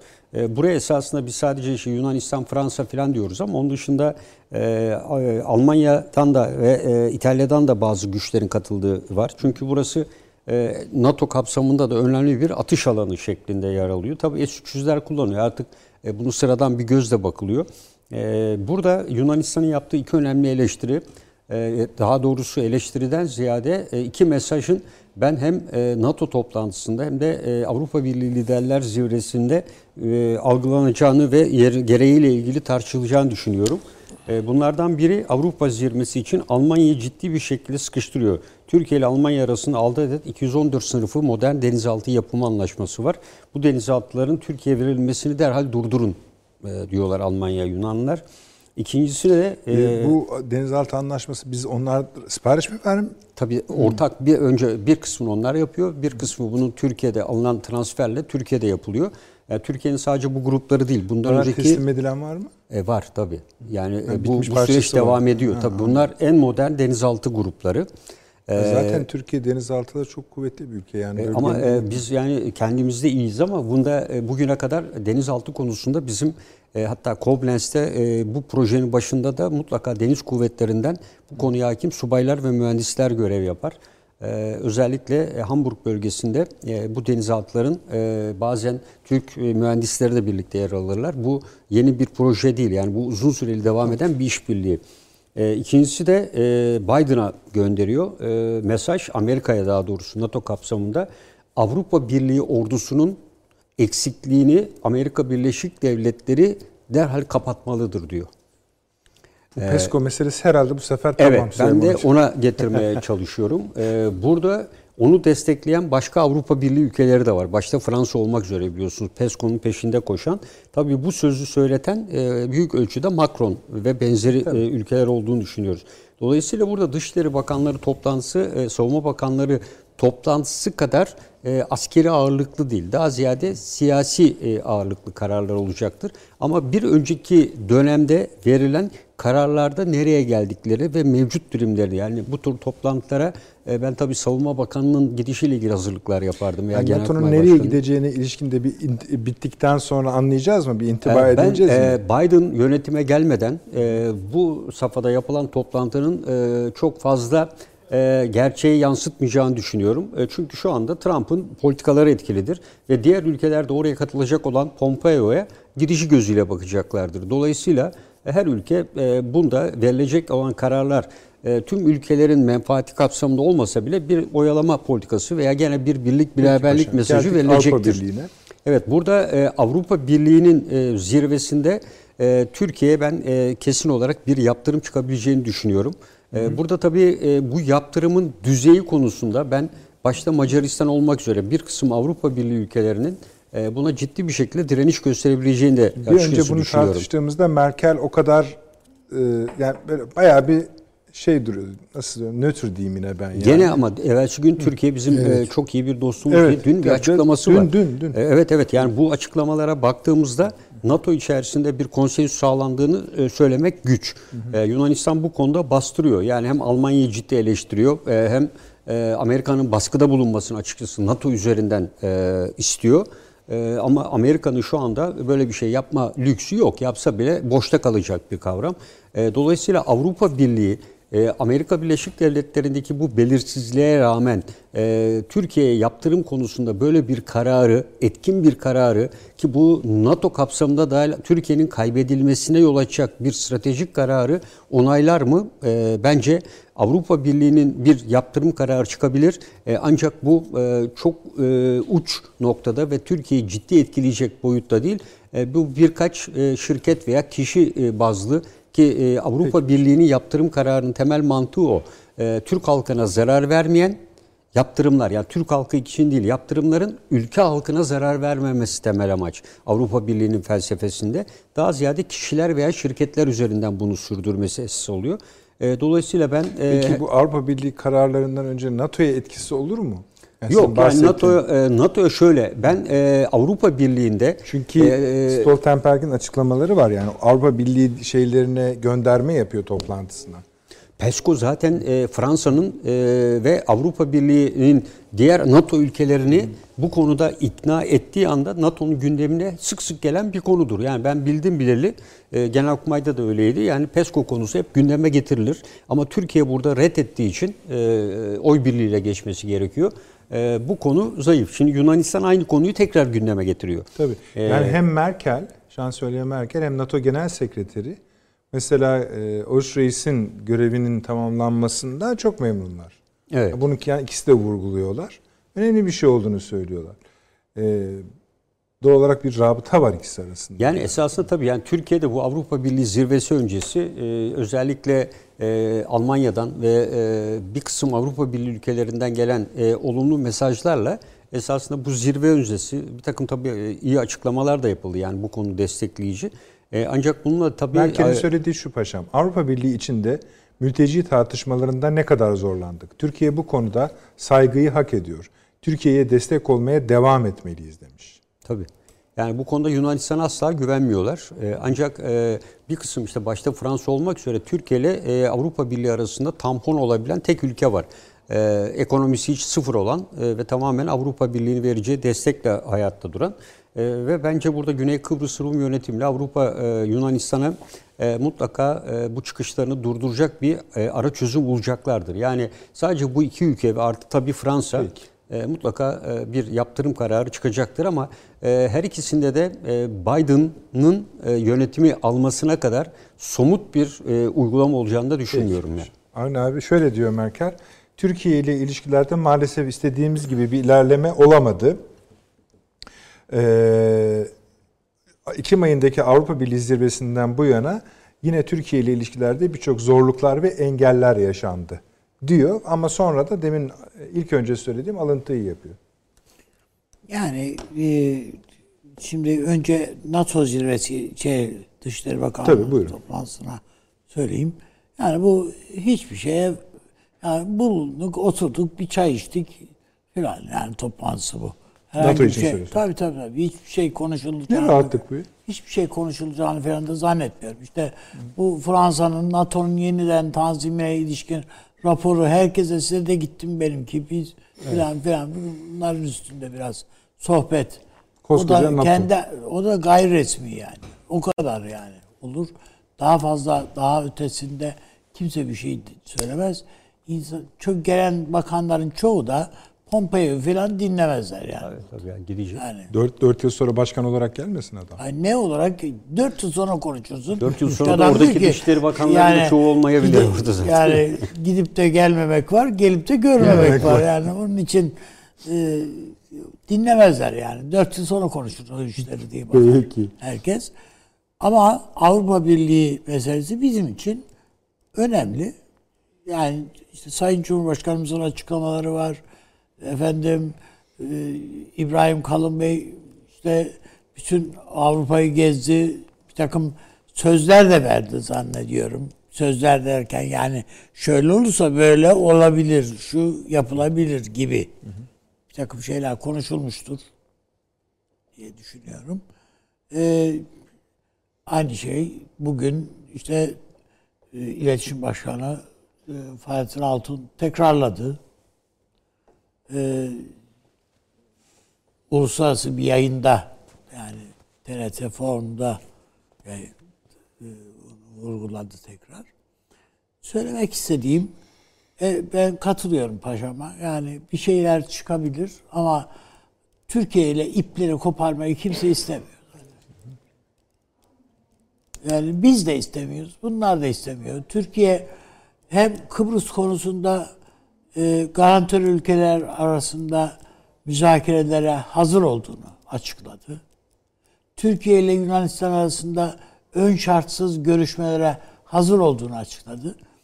Ben bunları Merkel'in ya elimi güçlendirin benim. Hani bu ben üstüne gideceğim bu Yunanistan'ın ama benim siz de benim elimi güçlendirin falan gibi. Yani bunlar tabii herhangi bilgiye dayalı değil. Olsa olsa metoduyla söylediğim şeyler. Ee, Merkel'in elini güçlendirir yani Yunanistan'a. Sen hele kenarda dur. Yani diyebileceği bir şeylerdir. Fransa'nın ben Avrupa Birliği içerisinde ağırlığını giderek kaybettiğini, siyasi karar bakımından. Yoksa ne olacak işte Avrupa Birliği'ni kuran iki ülkeden birisi şu anda. Ee, onu şey yapmazsak bir tarafa ağırlığını kaybedeceğini gittiğini giderek düşünüyorum. Almanya hem şu anda güçlü Avrupa Birliği içinde hem Amerika nezdinde de güçlü. Sadece Avrupa Birliği üzerinde içinde güçlü değil. Amerika nezdinde de itibarlı. Hem yani Biden nezdinde hem mevcut yönetim nezdinde yani kimse Fransa böyle söyleyip diğer de Macron'la oynayalım şeyin hevesinde değil. Türkiye'de keza aynı. Yani hep Almanya'ya bakıyor Türkiye'de. Bak Avrupa diye bakarken. Ee, burada tabii önemli olan şu var. Avrupa Birliği'nin iç çelişkilerinin de tırmandığı bir döneme giriyoruz biz esasında. Yani Almanya falan artık Avrupa Birliği'ni bu kadar taşıyabilecek, evet. bu yükü bu kadar taşıyabilecek şey, başlangıçta çok hevesliydi o Helmut Kohl zamanında filan. Yani işte iki, hatta Helmut Kohl'ün lafı o. Yani iki dünya savaşında silahla yapamadığımızı işte yapıyoruz şimdi kardeşim. Ne dert ediyorsun falan diyordu. Ya bu işin de bir faturası var onu da ödeyeceğiz falan diye. İşte Bulgaristan, Romanya'da ne kadar Alman var bilmem nerede ne kadar. Türkiye'dekilerin bile sayısını hesapladılar evet. yani. İkinci Dünya Savaşı'ndan sonra, Birinci Dünya Savaşı'ndan sonra kalan bir takım e, Kars'ta Mars'ta kalan Almanlar var. Evet, yani onların sayısı dahil her şeyi şey yaptılar böyle döktüler masanın üstüne. Ee, ama şimdi yok diyorlar. Bunu finanse edebilecek durumda değiliz. Ve hatta gerekmiyor bu diyorlar. Ve Almanya'ya virüs bulaştırıyor bu ülkeler. Virüs derken yani pandemi manasında diye değil bazı başka hastalıkları bulaştırıyorlar. Yani Almanya öyle çok fazla rüşvetin döndüğü bir ülke değil ama bu Avrupa Birliği ülkelerin bir kısmı hele yeni Doğu Avrupa'dan gelen ülkelerin bir kısmı bulaştırdılar yani. Yani kendilerindeki mafya yoktu, bulaştırıyorlar yani. Onun için e, ben e, Almanya'nın artık çok öyle heve, eskisi kadar hevesli olduğunu düşünmüyorum. Hatta Türkiye bazı bakımlardan bir dengeleyici bir ülke. Hani bu alalım Türkiye'de yanımızda dursun anlamına gelmiyor bu. Ama bak ha orada var yani bir şey diye. Yunanistan'a bile yani zaman zaman Türkiye sopasını gösteriyorlar yani. O bakımdan ben Avrupa Birliği'nde e, bu Biden'ı beklediğini düşünüyorum. Sınırlı yaptırım düşünüyor musunuz? Sınırlı yaktım. Tabii tabii tabii. Mutlaka bir şeyler söyleyecek canım yani gibi. Ama hani hem nalına hem mıhına dediğimiz evet. yani böyle şey çıkacaktır. Çok ciddi bir şey değil. Ama NATO'da da Avrupa Birliği'nde de Ocak ayından sonra yani Şubat ayında filan yapılacak Doğru. zirvelere kadar öyle e, itibar edeceğimiz, üzerine siyaset planlayabileceğimiz bir me karar yani söylüyorsun çarpı, sen paşam Yani bu Avrupa Birliği zirvesinden Türkiye bir şey yaptırım çıkacak. Türkiye'de vay siz biz yani çok demez, hmm, hayır, Yok, demez hayır. de hani ya homurdanırız. Homurdanacağız. Homurdanırız tamam, sadece. E, bu bir anlaşma sayılır. Ben öyle diye düşünüyorum. Ama herkes Şubat ayına doğru hazır. Şubat ayına hazırlanıyor. Herkes ama. İran ona göre hazırlanıyor. Rusya, Biz Çin, ona hepsi. göre Rusya, Çin herkes ona hazırlanıyor. Ve az önce şey yaptık. Yani Biden evet tamam yaşı falan da ileri da Biden kendisi de ağzından çıkacak her lafın artık bir, bir şey ta, yani duvarda bir yere Asılacak. asılacağını biliyor. Yani Trump'ın lafları gibi değil. Çünkü bu adamın ağzından çıkacak olanlar. Evet. Trump Peki. bugün bir şey söylüyor. Yarın başka türlü onu öyle değil de böyle demek istediydim diye ve hatta ben seni çok severim deyip öpüyor adamı. Bakıyorsun anlamıyorsun. çok iyi anlaşılıyor. Yani, ha, yani. Peki abi teşekkür evet. ederim. Süleyman Hocam buyurun. Estağfurullah. Benim çok e, e, ekleyeceğim bir şey yok. Ben de aynı kanaatteyim. Ama bize şunu unutturmamalı bu e, ne diyelim hani e, Avrupa Birliği toplantısından Türkiye'nin aleyhine ağır bir şey çıkmayacak olması Türkiye Avrupa Birliği ilişki, Avrupa Birliği ilişkilerinin yumuşayacağı ve bir esenliğe kavuşacağı e, beklentisini doğurmamalı. Bu hali bu halde kal, kalması iyi değil Yok mi? yani tırmanacak. Şöyle olacak. Yani Amerika Birleşik Devletleri ile Avrupa Birliği e, güçlerini birleştiriyor. Yani o Trump dönemindeki ayrışma yok artık. Belli ve bu NATO konsepti üzerinden olacak. Ee, bunun iskeletini NATO Aynı. E, ilişkileri oluşturacak. Tabii yanı sıra başka işte etlendiği, butlandığı, kaslandığı e, alanlarda olabilir. Ben şöyle bir şey gelişeceğini düşünüyorum. Bu benim tahminim. Sağlamasını yaparız. İyi polis, kötü polis hı hı e, rol dağılımı olacak. Yani Amerika Birleşik Devletleri Türkiye'nin üzerine doğrudan gelmemeyi tercih edecek. Nitekim bu Avrupa Birliği toplantısına ilişkin... Yani ABD iyi polis olacak diyorsunuz. Yani Tahmininiz. Münavebeli de olabilir bu. Ha, anladım, Ama değişerek. yani ilk beklenen odur. E, çünkü e, bu Avrupa Birliği'nde Türkiye'ye yaptırım meseleleri filan sorulduğu zaman Biden ekibine ee, şimdi ismi aklımda değil, ee, önemli bir yetkili. Ee, Türkiye ile Avrupa Birliği'nin bu şekilde oynamaması gerektiğini, Türkiye'ye anlayışlı davranması gerektiğini falan söylüyor. Yani bu şu demek. Yani Avrupa Birliği kötü polisi oynasın. Yani Avrupa Birliği konuşacak ama aslında biz biliyoruz ki Amerika Birleşik Devletleri konuşuyor olacak orada. Yani Biden ekibi konuşuyor olacak. Yani Merkel ne söylüyorsa o Merkel'in sözü olmanın ötesine geçecek. Ha, o ara belki işte orada gerip daha sonra salmak suretiyle daha Türkiye'yi pasif bir hale getirmek için böyle bir senaryonun işleyeceği kanaatindeyim ben. Yani iyi polis ve kötü polis e, Peki, benim kaygı orada. noktam daha ziyade şurası. Amerika Birleşik Devletleri'nin hangi içindeki hangi güç odağının parça şeyidir, aklıdır, fikridir bilemem. Ama Türkiye'ye baktıklarında stratejik bir kaygı hissediyorlar mı, hissetmiyorlar mı? Etmezler mi? Hissediyorlarsa bu tehlikeli. Hangisinin iyi polis, kötü polis oynayacağı başka bir şey. Ee, açılışta bahsetmiştim ya, bir aynı maka- yani beş paragraflık bir haber, gazete haberi. Bundan çok yayınlandı. İşte Türkler, SİHA, İHA herkese ders veriyorlar. Zaten sınırlı sayıda ülke bunları üretebiliyordu. Türkiye bunların içine girdiği gibi onların da önüne geçti. Yani parametreleri, paradigmaları değiştirdi vesaire. Ancak Biden'ın ilk görevi Türkiye'nin askeri başarılarının yarattığı şeyden e, stratejik sancılardan kurtulmak gibi gözüküyor. Şimdi bu bambaşka bir laf. Ama tabii işte bunu dediğiniz doğru ama bu meseleyi diyelim ki Türkiye'nin böyle kendi bildiği yolda kendi silah sanayini geliştirmesi meselesinden rahatsız oldukları çok açık. NATO da çok rahatsız bundan. Sadece onu kastetmiyorlar. Askeri başarılardan kastettikleri sahadaki örnekleri de var. O da var tabii ki. Yani- Yani, Dolayısıyla onun yansıması, gücünüz Ya şöyle bir varsa şey- sahayı büyütürsünüz. Şöyle bir şey kuruyorlar da cümleler çok ilginç çünkü. İşte İHA'ları şuralarda kullandı diyor Metin.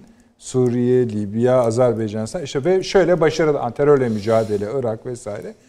Ve doğal olarak diyor buradaki askeri başarıların Amerika Birleşik Devletleri'ni nasıl rahatsız ettiği. Yani iş İHA'dan SİHA'dan çıkıyor. Sahada Türk Silahlı Kuvvetleri'nin kazanımlarından rahatsızlık Tamam. duyulması Yani şimdi Türkiye'yi yeniden NATO ayarlarına kavuşturmak için her şeyi yapacaklar. Bu çok açık. Ve bundan sonra Türk siyasetindeki süreçler de buna göre düşünülmeli bence. Tam onu dediğimiz zamanda Tabii ki. Ama şöyle beklemeyelim. Mesela Trump ne yapıyordu? Yani önce koluna giriyor Erdoğan'ın falan ek- Türk heyetine güya sempati dağıtıyor falan. Ertesi gün ekonomimizi mahvederim diye böyle tam kovboyvari bir. Şimdi böyle bir şey olmayacak. Bana kalırsa şunu yapacaklar. Türkiye'yi sıkıştırmak ki istiyorlar. Bu dediğiniz gibi o konuda haklısınız. Bunu birinci elden kendileri yapmayacak. Bunu Avrupa üzerinden yapacaklar. Ama diyelim ki Avrupa üzerinden Avrupa'nın baskısı arttığı nispette ki Almanya'nın baskısının artacağını düşünüyorum ben Türkiye üzerinde. Adeta bir kurtarıcı gibi gelip bunu çözüp dolayısıyla Türkiye'yi yörüngeye bir adım daha yaklaştırmak. Bunu yapacaklar. Ama bu ara Türkiye'den duydukları her türlü şikayeti de listeleyecekler. Tabii o ne olacak? Bir sürü otorite var, bir sürü kaynak var. Yani diyecekler ki bu Türk e, ordusunun yeni standartlarıyla NATO standartları uyumsuz. Türkiye almış başını gidiyor. NATO'ya sormadan her yerde şunu yapıyor, bunu yapıyor. Yani bunları tabii şikayet olarak söyleyecekler. Yani biz e, Amerika Birleşik Devletleri'nin Türkiye şikayetlerini NATO kaynaklarından, Pentagon kaynaklarından, CIA kaynaklarından öğreneceğiz zaten. Ama siyaseten üstümüze gelmeleri gibi bir şey olmayacak. Amerika Birleşik Devletleri'nden. Daha çok Avrupa'yı kullanacaklar. Zaten bunu söylediler. Bunu ben kendim uydurmuyorum. Yani şöyle dedi Biden. e, tam birebir tabii söyleyemeyeceğim ama. meali Yani dedi Avrupa ile e, Türkiye'nin e, ilişkileri, daha doğrusu Amerika Türkiye ilişkilerini Avrupa üzerinden yapmak istiyoruz mealinde. Avrupa ile beraber Hatta burada şeyi de konuştuk değil mi hocam? Ee, siz söylediniz. Ee, yani Avrupa Birliği'nin Afrika ile birleşmesi, Avrupa Birliği komutanlığının Afrika komutanlığıyla birleşmesini tabii, tabii, tabii. konuşurken ha bundan sonra üzerimize yani Avrupa ile birlikte gelecek. gelecekler. diye. Yani Avrupa baskısının artı ama bunu dengelemek, frenlemek, ölçülendirmek Amerika'nın işi olacak. Ben öyle görüyorum. Yani şu toplantı öncesi Biden cephesinden gelen açıklamalar ya Türkiye'nin bu kadar üzerine gitmeyin. Yani bu şu demek. Ey Türkiye bak ben iyi polisim. Bir kötü polis geliyor şimdi üzerinize. Yani dolayısıyla Bir bakacağız evet bu söz tesirli oldu ve Merkel geri çekildi ve öyle ağır bir yaptırım çıkmadı. Demek ki Amerika ile dostuz. Yani mesela tabii karikatürleştirerek söylüyorum da yani ama yeri gelir birden e ama bak kötü polis de haklı Birleşik Arap. Emirlikleri aleyhine yaptıkları açıklama bugün. Tabii. Değinelim hemen. Değil mi? Yani, Tabii yani sicilli- Libya'da Rusya'ya destek veriyor. Değil mi? Onu Tabii. Finanse Tabii, ediyor tabii, dedi. ediyor. Yani Tabii, destek veriyor değil. Finansal paralı askerleri paralı askerlerini Rusya'nın paralı askerlerini Birleşik Arap Emirlikleri finanse ediyor dedi. Bu, bu, bu bayağı kabul bir şey edilemez. esasında. Tabii canım kabul edilemez diyor. Tabii adam. ki yani ama bunu biz söyledik değil mi yani bu programda Çok. e, Suudiler, Körfez, Biden Ama işte Amerikan politikasında bir değişiklik anlamına gelir. bu. Tabii, Hatta tabii. yani bu yani yeni perişan onlar da anlamına da yeni gelir. dönemi bu mesela bana bugünkü bu açıklama Pentagon'da İşaret. gelen bu açıklama yeni dönemin işaretlerinden Lerinden biriymiş birisi. gibi geldi. Doğru haklısınız. yani bu savaş suçundan yargılanmaya kadar Sa- evet, götürebilir. götürebilir Birleşik diyor. Milletler. Tabii Evet. ki. Ya İsrail'e de aynı şeyi i- ihsas ettiriyor. Yani Apar topar mesela 20 bin Filistinliyi e, va- vatandaşlığa aldı değil mi Tabii, İsrail? tabii. Bugün 20 bin kişiyi alacağını açıkladı. Dün açıkladılar. Evet. E, bu tabii bu e, özellikle UÇM'nin yani ceza mahkemesinin bireysel açtığı e, soruşturmaya dayanıyor. Şu anda İsrail ile Evet. ilgili çok ciddi belgeler toplanıyor bütün yöneticilerle ilgili. şimdi e, paşam zaten Kaşıkçı cinayeti olunca Tabii, Suudiler başına, tabii. çok kötü. Tamam doğru. İyi ama yani e, Fahrizade öldürüldüğü zaman İsrail yani nasıl oluyor bu? Ya, baktığınız zaman ne fark var ikisinin arasında? Hiçbir fark Şöyle yok. bir şey de var hocam, yani Yazın. Ee, geleceğin kralını Türkiye'de gıyabında yargılıyoruz biz zaten. Ve buna rağmen mevcut kral gayet can ciğer kuzu sarması Tayyip Bey'le telefonla konuşuyor. Ee, Suudi Arabistan Dışişleri Bakanı biz Türkiye ile çok yakın dostuz, çok severiz bilmem ne filan. diyor. Yani Arkasından ama resmi genelgeyle boykotu açıklıyor. evet, Yani evet. diğer bir grupta onu yapıyor. Dolayısıyla İsrail içinde hakikaten şeyde Suudi Arabistan'da e, kral yani baba kral diyelim. Evet. E, diğerde de veliaht arasında e, ülke ikiye bölünmüş gibi gözüküyor. Öyle yani. Evet. Netanyahu'nun ziyaretini şeyden saklamışlar. Kraldan. Kraldan sakladılar. kraldan Aynı sakladılar. şekilde e, Gans'tan da sakladılar. Evet.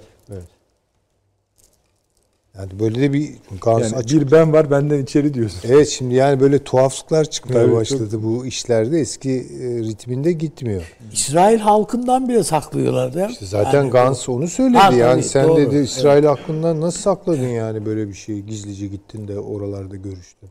Ama anladık ki o zaman zaten. E, Hatırlayalım ya İsrail'e drone saldırısı e, şeyden geldiğinde Lübnan'dan Hizbullah tarafından bütün hani bizim demir kubbemiz vardı bizi koruyacaktınız halk sokaklara dökülmüştü. Yani bugüne kadar İsrail'in e, alışık olmadığı karadan saldırılar oluyordu.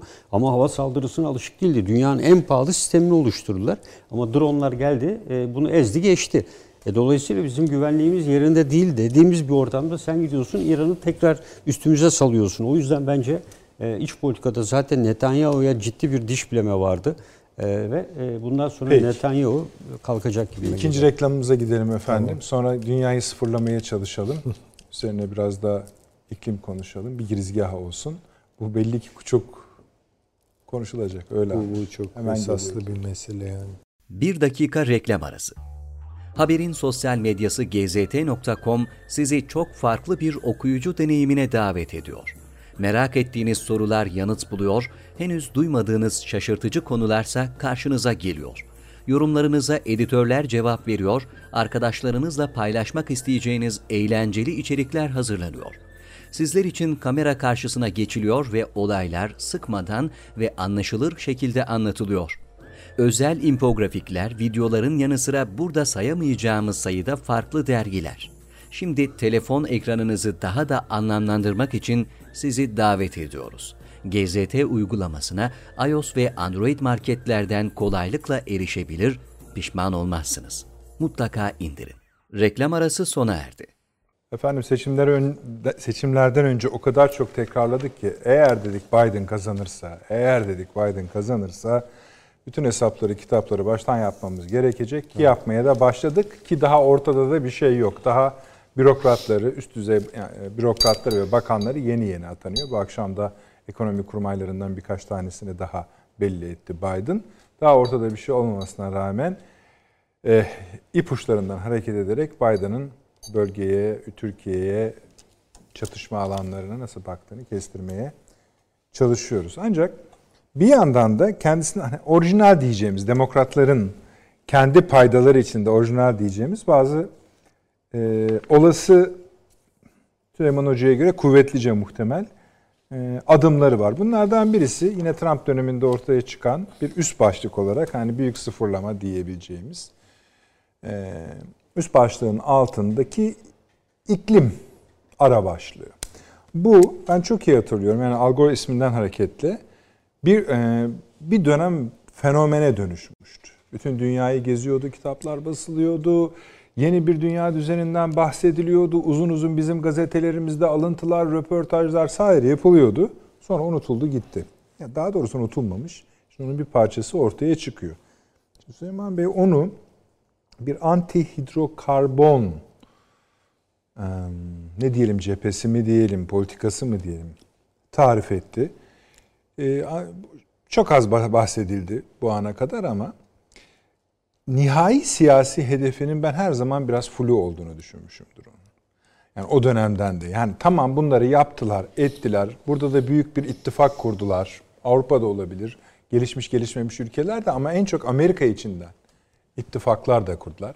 Yani yani o yani sizden alarak başlayalım sonra. Şimdi bu 1990'lardan itibaren yani duvarın yıkılmasından itibaren bir kavram dilimize pelesenk oldu. Küreselleşme. Şimdi yani önce yadırgadık nedir yani küreselleşme? Yani ulusal olan veya devlete ilişkin olan şeyler gözden mi çıkarılıyor? Yani devletler ve uluslar gözden mi çıkarılıyor?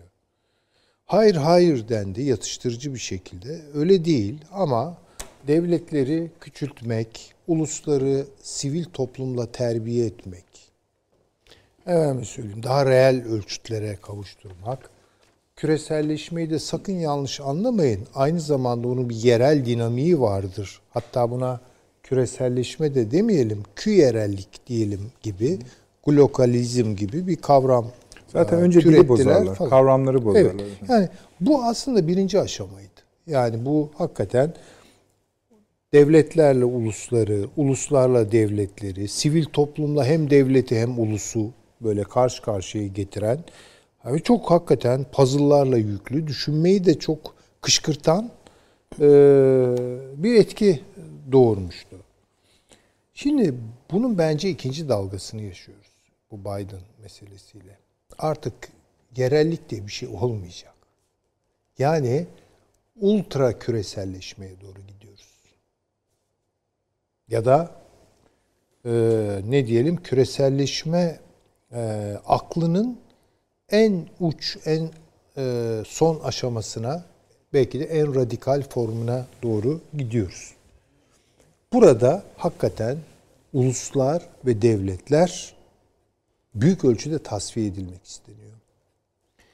Ve hakikaten uluslararası bir takım yapılarla dünyayı yönetmek fikri var bunun idealinde, hedefinde.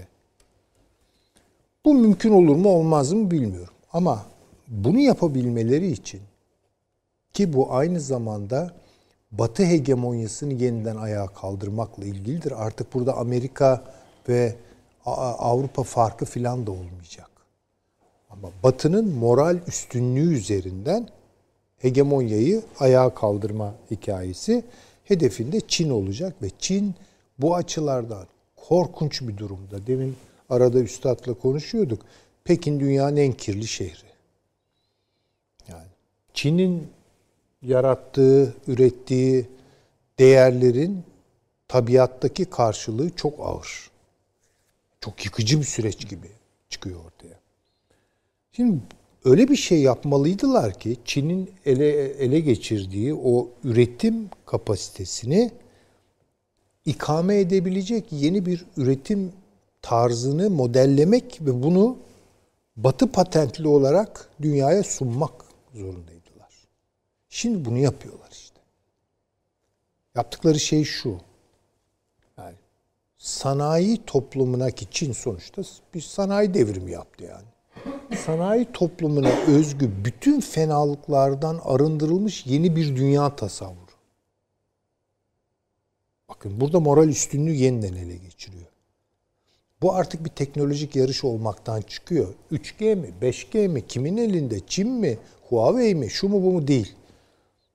Diyor ki ben teknolojinin e, gelişimini tayin edecek hedefleri ortaya koyuyorum. Bu hedeflere uygun da bütün yatırımları yapacağım. Nereden başlayacağız? İki şeyden başlıyorlar işte. O zaman El Gore kuşkunuz çok net olarak karşılık buluyor. Bir, ya iklim çok kötü. evet. Ee, çevre sorunları maksimum düzeyde. Peki ne doğuruyor bunları? İşte bir sürü rapor yazılıyor. Yani bu evet sanayi, karbon gazın salınımı vesaire, buzdolapları bir sürü bir sürü şey. Yani teknolojinin sanayi medeniyetine hizmet eden bütün kalemleri mahkum ediliyor. Karbon ayak izleri, karbon borsası yani kirletebilmek tabii, tabii. için karbon satın almak zorundasınız. İşte onu diyorum yani. İkincisi iklim felaketi. Üçüncüsü sağlık meselesi. Şimdi bu sac ayağının üzerine oturuyor bu program. Çünkü burada öyle birikmiş problemler var ki evet iklim bozuluyor bunu görüyoruz. Evet tabiat bozuluyor bunu görüyoruz. Ee, evet insan sağlığı tehdit altında. E, zaten pandemiyle birlikte bu ne kadar sağlığın kırılgan bir şey olduğunu gösteriyor. Yani şöyle de söyleyeyim yani pandemiyle gelen Biden. Elbette tabii. Elbette ve buna adeta davul zurna çalan iki tane isim söyleyeyim. Bir tanesi o Trudeau. Kanada'dan konuşuyor. Ama ne güzel bir konuşma yapıyor. Yakışıklı, Ama yakışıklı çocuk. Çok da yakışıklı bir çocuk. e, Prens Charles konuşuyor. Süper. E, IMF konuşuyor. Davos'ta e, Schwab konuşuyor. Yani bütün kalbur üstü adamlar konuşuyorlar. Çünkü Çin'le başka türlü başa gelemeyecekler. Yani bu bu dediğim gibi e, bir e, sanayileşme e, üretimi veya sanayi üretimi yarışmasını bırakın teknolojik yarışta da başa gelemeyecekler. Çünkü Çin'in bütün kurgusu burada e, belli bir modele oturuyor. O modeli bypass edecek yeni bir model sunacaksınız. Tabii bir de bakınız bu sanayi üretimlerinin hiçbir demokratik tarafı yoktur. Yani genellikle şöyle, sanayileşince aynı zamanda demokratik. Hayır öyle bir şey değil. Etkili bir biçimde sanayileşmek mi istiyorsun? Bunun için gereken şartlardan bir tanesi eli sopalı bir yönetimdir. Şimdi burada da bir siyasal darlaşma meselesi var ve bu darlaşma meselesini işte e, efendime söyleyeyim Çin lideri e, ne bileyim işte Rusya'dan bir Putin, Türkiye'den ekonomik bir dinamizm sağlamış olan e, Erdoğan filan bunları hemen koyuyorlar. Böylece bir uygarlığı toptan bütün sorunlarını ön plana çıkararak ki yanlış değil bunlar. Ama şöyle bir e, meselemiz var. Biz bir yanlışın sonuna kadar yanlış, bir doğrunun sonuna kadar doğru olduğunu zannediyoruz. Halbuki en büyük yanlışlar e, e, doğruların içinden gelir. E, en büyük doğrular da belki bazı yanlışların içinden gelir. Dolayısıyla bütün tezlerini destekleyecek, arka planını kurabilecek her şeyleri var. Veriler, raporlar, şunlar bunlar. Ve insanlığın ortak şikayetleri. Dolayısıyla mahkum etmeleri çok kolay. Ama yeni önerdiği şeylere baktığınız zaman çok dikkat etmemiz lazım. Bir, insanı üretimin dışına atıyorlar. Yani insan artık üretken bir varlık değil. Yani nasıl üretken bir varlık değil? Yani gidip fabrikada çalışmayacak. Gidip bilmem bir dairede çalışmayacak. Ne yapacak? Sadece evinde oturacak. Yani evine mahkum ediyor. Ve evinde işte teknolojik donanımla birlikte işte paket servisi. Paket servisler vesaire. Ee, e peki bunu bu kazan nasıl pişecek e, derseniz bunun için de işte asgari bir ücret verecekler ve borçlandıracaklar. Peki. Ama şunu söyleyeyim, bunu bitirmeden çünkü eksik kalacak. Bu büyük dönüşümün bir e, mali portesi var. Bu mali porteyi sonuçta garantiliyorlar ve akıl almaz ölçekte bir dolar basımı. Yani ultra e, bir dolar yani tasavvur edemeyeceğimiz rakam ve bunu hesapladıkları zaman bu projelerin bütün altyapıyı değiştirecek, bütün hayat tarzını, şehirleri, şunları bunları, o akıllı şehir lafları filan biliyorsunuz. Bunun maliyeti 100, 100 trilyon dolar. Gezegeni satın alırsınız.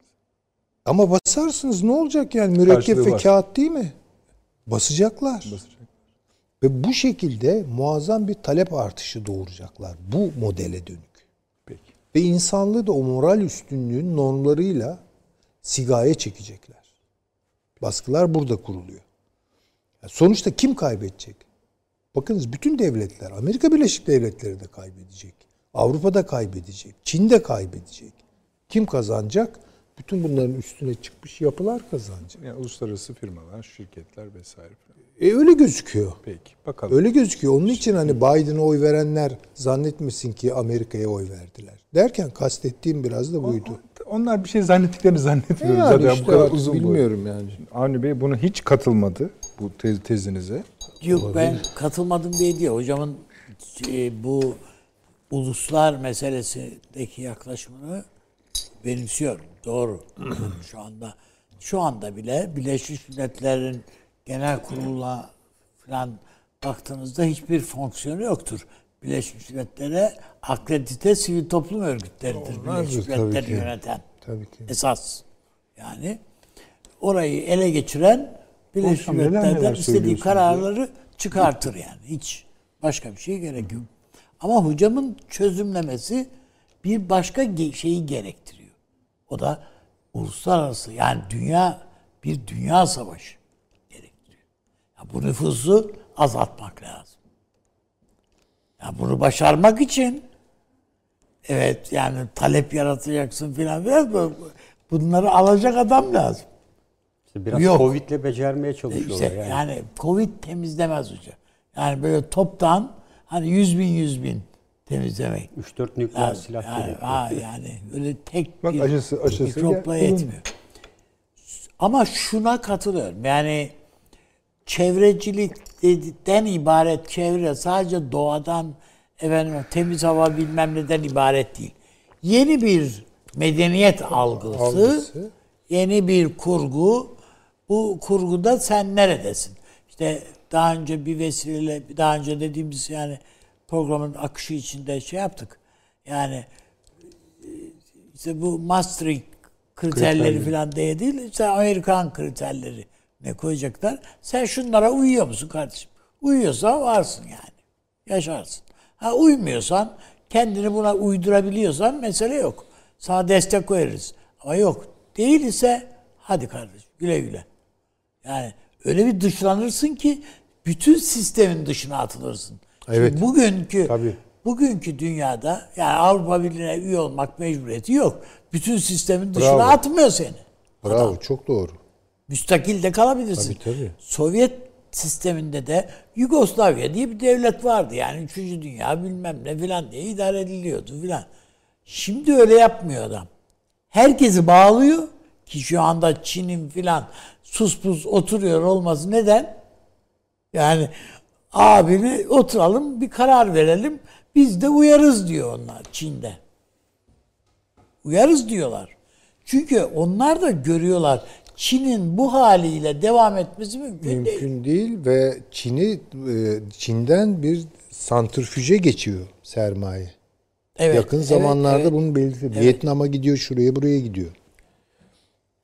Ee, ama üzerinde durmamız gereken bir husus daha var. İzninizle onu da söyleyeyim. Şimdi bize şöyle söyleni anlatılıyordu bu küreselleşme hikayesi. Bir şey sadece o şey değildir. Bir şey aynı zamanda bir başka şeydir. Tamam. Hem o, yani ne o ne bu. Hem o hem bu gibi. Böyle melezliği okşayan düşünceler vesaireler. Küreselleşmenin bu yeni Tehlikeli etabında bir yere gitmeyecek değil mi bu konuşmanın e, or- oraya da gidiyor tabii. Şimdi yeni e, normlar dünyasında hem o hem bu yok. Ya bu ya da dediği sistem dışısın. Bir kere mikro milliyetçilikler var bilmem ne var. Bir iş var yani. Onların hepsini ezip geçecekler. Yani öyle Zamanıma gözüküyor. dikkat etmeye çalışıyorum biraz bölünüz. Kaç dakikan var? Bir dakika. Ben size tam söyleyeyim. Yok yok tamam. tam Çok uzun söyleyeyim. konuşmayacağım Oraya zaten, ikaz ederim. Ee, şimdi e, esasında geçmişte bir takım rapor ve verilere baktığımızda Abi bunu zaten söyledik yani bu konu bir girizgah. Bu daha ağır bir şey. Tabii Daha konuşmak gerekiyor. Yani bir anda dallanıp budaklanacağı belli bir Al konu ama önemli e, bir şey. Bu konudaki büyük sıfırlama kitabı e, birçok yayın evlerinde o zaman satılıyordu. Yani bu nasıl gidecek? İşte Davos'ta önümüzdeki yıl e, bunun üzerine konuşulacağı söylüyor. Bence e, Covid salgını ve ondan evvel çıkan raporların büyük bir kısmı e, bu artık yavaş yavaş bir biyolojik silah mı e, olduğu ve veya maksatlı mı çıkarıldı? Esasında hep Çin üzerine odaklanılıyor ama e, bu Çin'in dışında çok genel bir konsensüs bulmuş e, bir e, oluşturulmuş bir salgın. E, Çünkü Dünya Bankası'nın 2018 yılı web sayfasına bakıldığında Covid kitlerinin e, reklamı yapılıyor. E, ve bu e, sayfada da yer alıyor. E, ondan sonra yayınlanan 18 sayfalık bir rapor var. Yine Dünya Bankası raporları içerisinde. E, burada da Covid'in dünya geleceğinde nasıl etkisi olacağını e, ortaya koyuyor. Yani bunlara baktığımızda bunun gibi birçok ülkelerden de bu konuda e, resmen yazılmış ve yayınlanmış raporlar e, olduğunu görüyoruz. E, Covid e, esasında büyük sıfırlamada e, adı geçen hususa uygun bir altyapıyı büyük ölçüde hazırladığını düşünüyorum. Tabi bu biraz daha süreç alacaktır. Bir kere devletlerin otoritesinin yavaş yavaş sona erdi. Yani ulus devletlerin e, e, şu anda e, Westfalyan e, düzeninde ulaştıkları seviyenin tersine gittiği, bunun tersine küreselleşme dediğimiz bir olguya doğru adım adım e, ilerleneceğini ben e, öncelikle düşünüyorum. E, Çevre güvenliği e, esasında Frankfurt e, ve Kopenhag Okulu'nun Tony Buzan vasıtasıyla ortaya koyduğu bir güvenlik anlayışı. E, Onunla birlikte beş kapsamlı güvenliğin önemli bir boyutunu oluşturuyordu. Hatta diğer güvenlik boyutlarının, askeri güvenlik ve diğerlerinin de üstüne oturtulan bir kavramdı. E, Bu Algor'un e, uygulamasına da, bu büyük sıfırlama kavramına da esasında atıfta bulunan bir şeydi. Bundan sonra çevre güvenliğinin diğer güvenliğe göre, yani bu sadece efendim temiz su kaynakları vesaire anlamında değil, ee, ki bunun e, provası şu anda yapılıyor. İşte insanların uzaktan çalıştırılması, e, birçok televizyon programda geleceğin mesleklerinin nasıl yok olacağı, insanların ne iş yapacağı ortaya konularak insanlara bir çıkış yolu gösterilmeye çalışılıyor. İşte bitcoinlerin yerine kripto paraların yavaş yavaş bitcoin bunun alıştırılmasıdır deniyor. Buna yönelik girişimler olması, robotik sistemlere yapılan yatırımlar, İHA'lar e, ve bunlar tabii adım adım e, bir günde olmayacak yani zamanla olacak ama e, bu büyük sıfırlama e, dünyanın eğitim sistemi dahil tabii her türlü yapısının büyük bir değişikliğe uğratacağı da kesin. Süleyman Hoca'nın dediklerine katılıyor musunuz? Yani katılıyorum. E, evet. Yani Şerhiniz yok yani. e, yok. Yani e, programa ben biraz itiraz edeyim ya. Yani e, şu anda e, bu elimizdeki verilerle e, itiraz edecek bir pozisyon e, ben kişisel olarak Ben olmadığını düşünüyorum. E, çünkü e, adım adım e, buna doğru gidiyoruz. Yani e, bu tabii e, uyum e, meselesi. Yani Çin'in Amerika Birleşik Devletleri'nin e, dışında bu sizce savaş çıkarmayacak mı? ben savaş e, ben savaş çıkacağını düşünüyorum. E, şöyle e, bu burada birkaç kitapta da e, en son çıkan makalelerde de böyle bir savaşın e, tabii bir dünya savaşı şeklinden ziyade e, bölgesel bir savaş olma ihtimalinin ve özellikle son şeylerde de bunun belki bu dönem değil ama e, Amerika, Rusya ve Çin üçgeni arasındaki bir çatışmanın dünyanın yeniden büyük sıfırlamada resetlenmesinde Covid sonrası yeni bir ortam yaratabileceği iddia ediliyor. Yani e, Ama böyle Paşam böyle bir savaş zaten her şeyi sıfırlar işte yani. onun için Üstüne diyorlar. bir şey yani, konmaz e, yani. buradaki ülkelerden birini biraz sıfırlamak istiyorlar esasında. Savaşla Bütün hepsini sıfırlama değil. tembel işi. Yani Hayır çok hocam diyordu ya yani bu bütün bu teknolojiyi değiştirecek işte yok şu kadar uçak gemisi var bunun motorları hepsi bunların karbon filan filan e, filan diyordu. E ne olacak yani böyle bir savaştan sonra hepsini alıp çöpe atıyorsun zaten. E zaten tabii büyük sıfırlama olunca e, büyük sıfırlamanın içinde Büyük böyle- savaşlar her büyük savaştan sonra olduğu gibi bir çöpe atış var zaten. Tabii işte Amerika Marshall planıyla çöpe Evet. attı. Diğer ülkelere satarak yaptı o işi. Peki. Abi çok teşekkür ediyorum. Biz de teşekkür ederiz. Süleyman Hocam Sağ eksik olmayız. O- Devam edeceğiz efendim bunlara daha. Ee, paşam Sağ olun, var olun. Eksik olmayınız. Efendim gece 02'de tekrarımız var. Hemen bahsedelim yine. Yarın öğleden öğle civarı da e, ya da hemen sonrasında YouTube'dan kaçırdıysanız izleyebilirsiniz programımızı. Gelen bütün mesajlarınıza da her zaman söylüyoruz. Tek tek bakıyoruz. Bütün kulvarlardan hepsine. Çok çok teşekkür ediyoruz. İyi geceler efendim.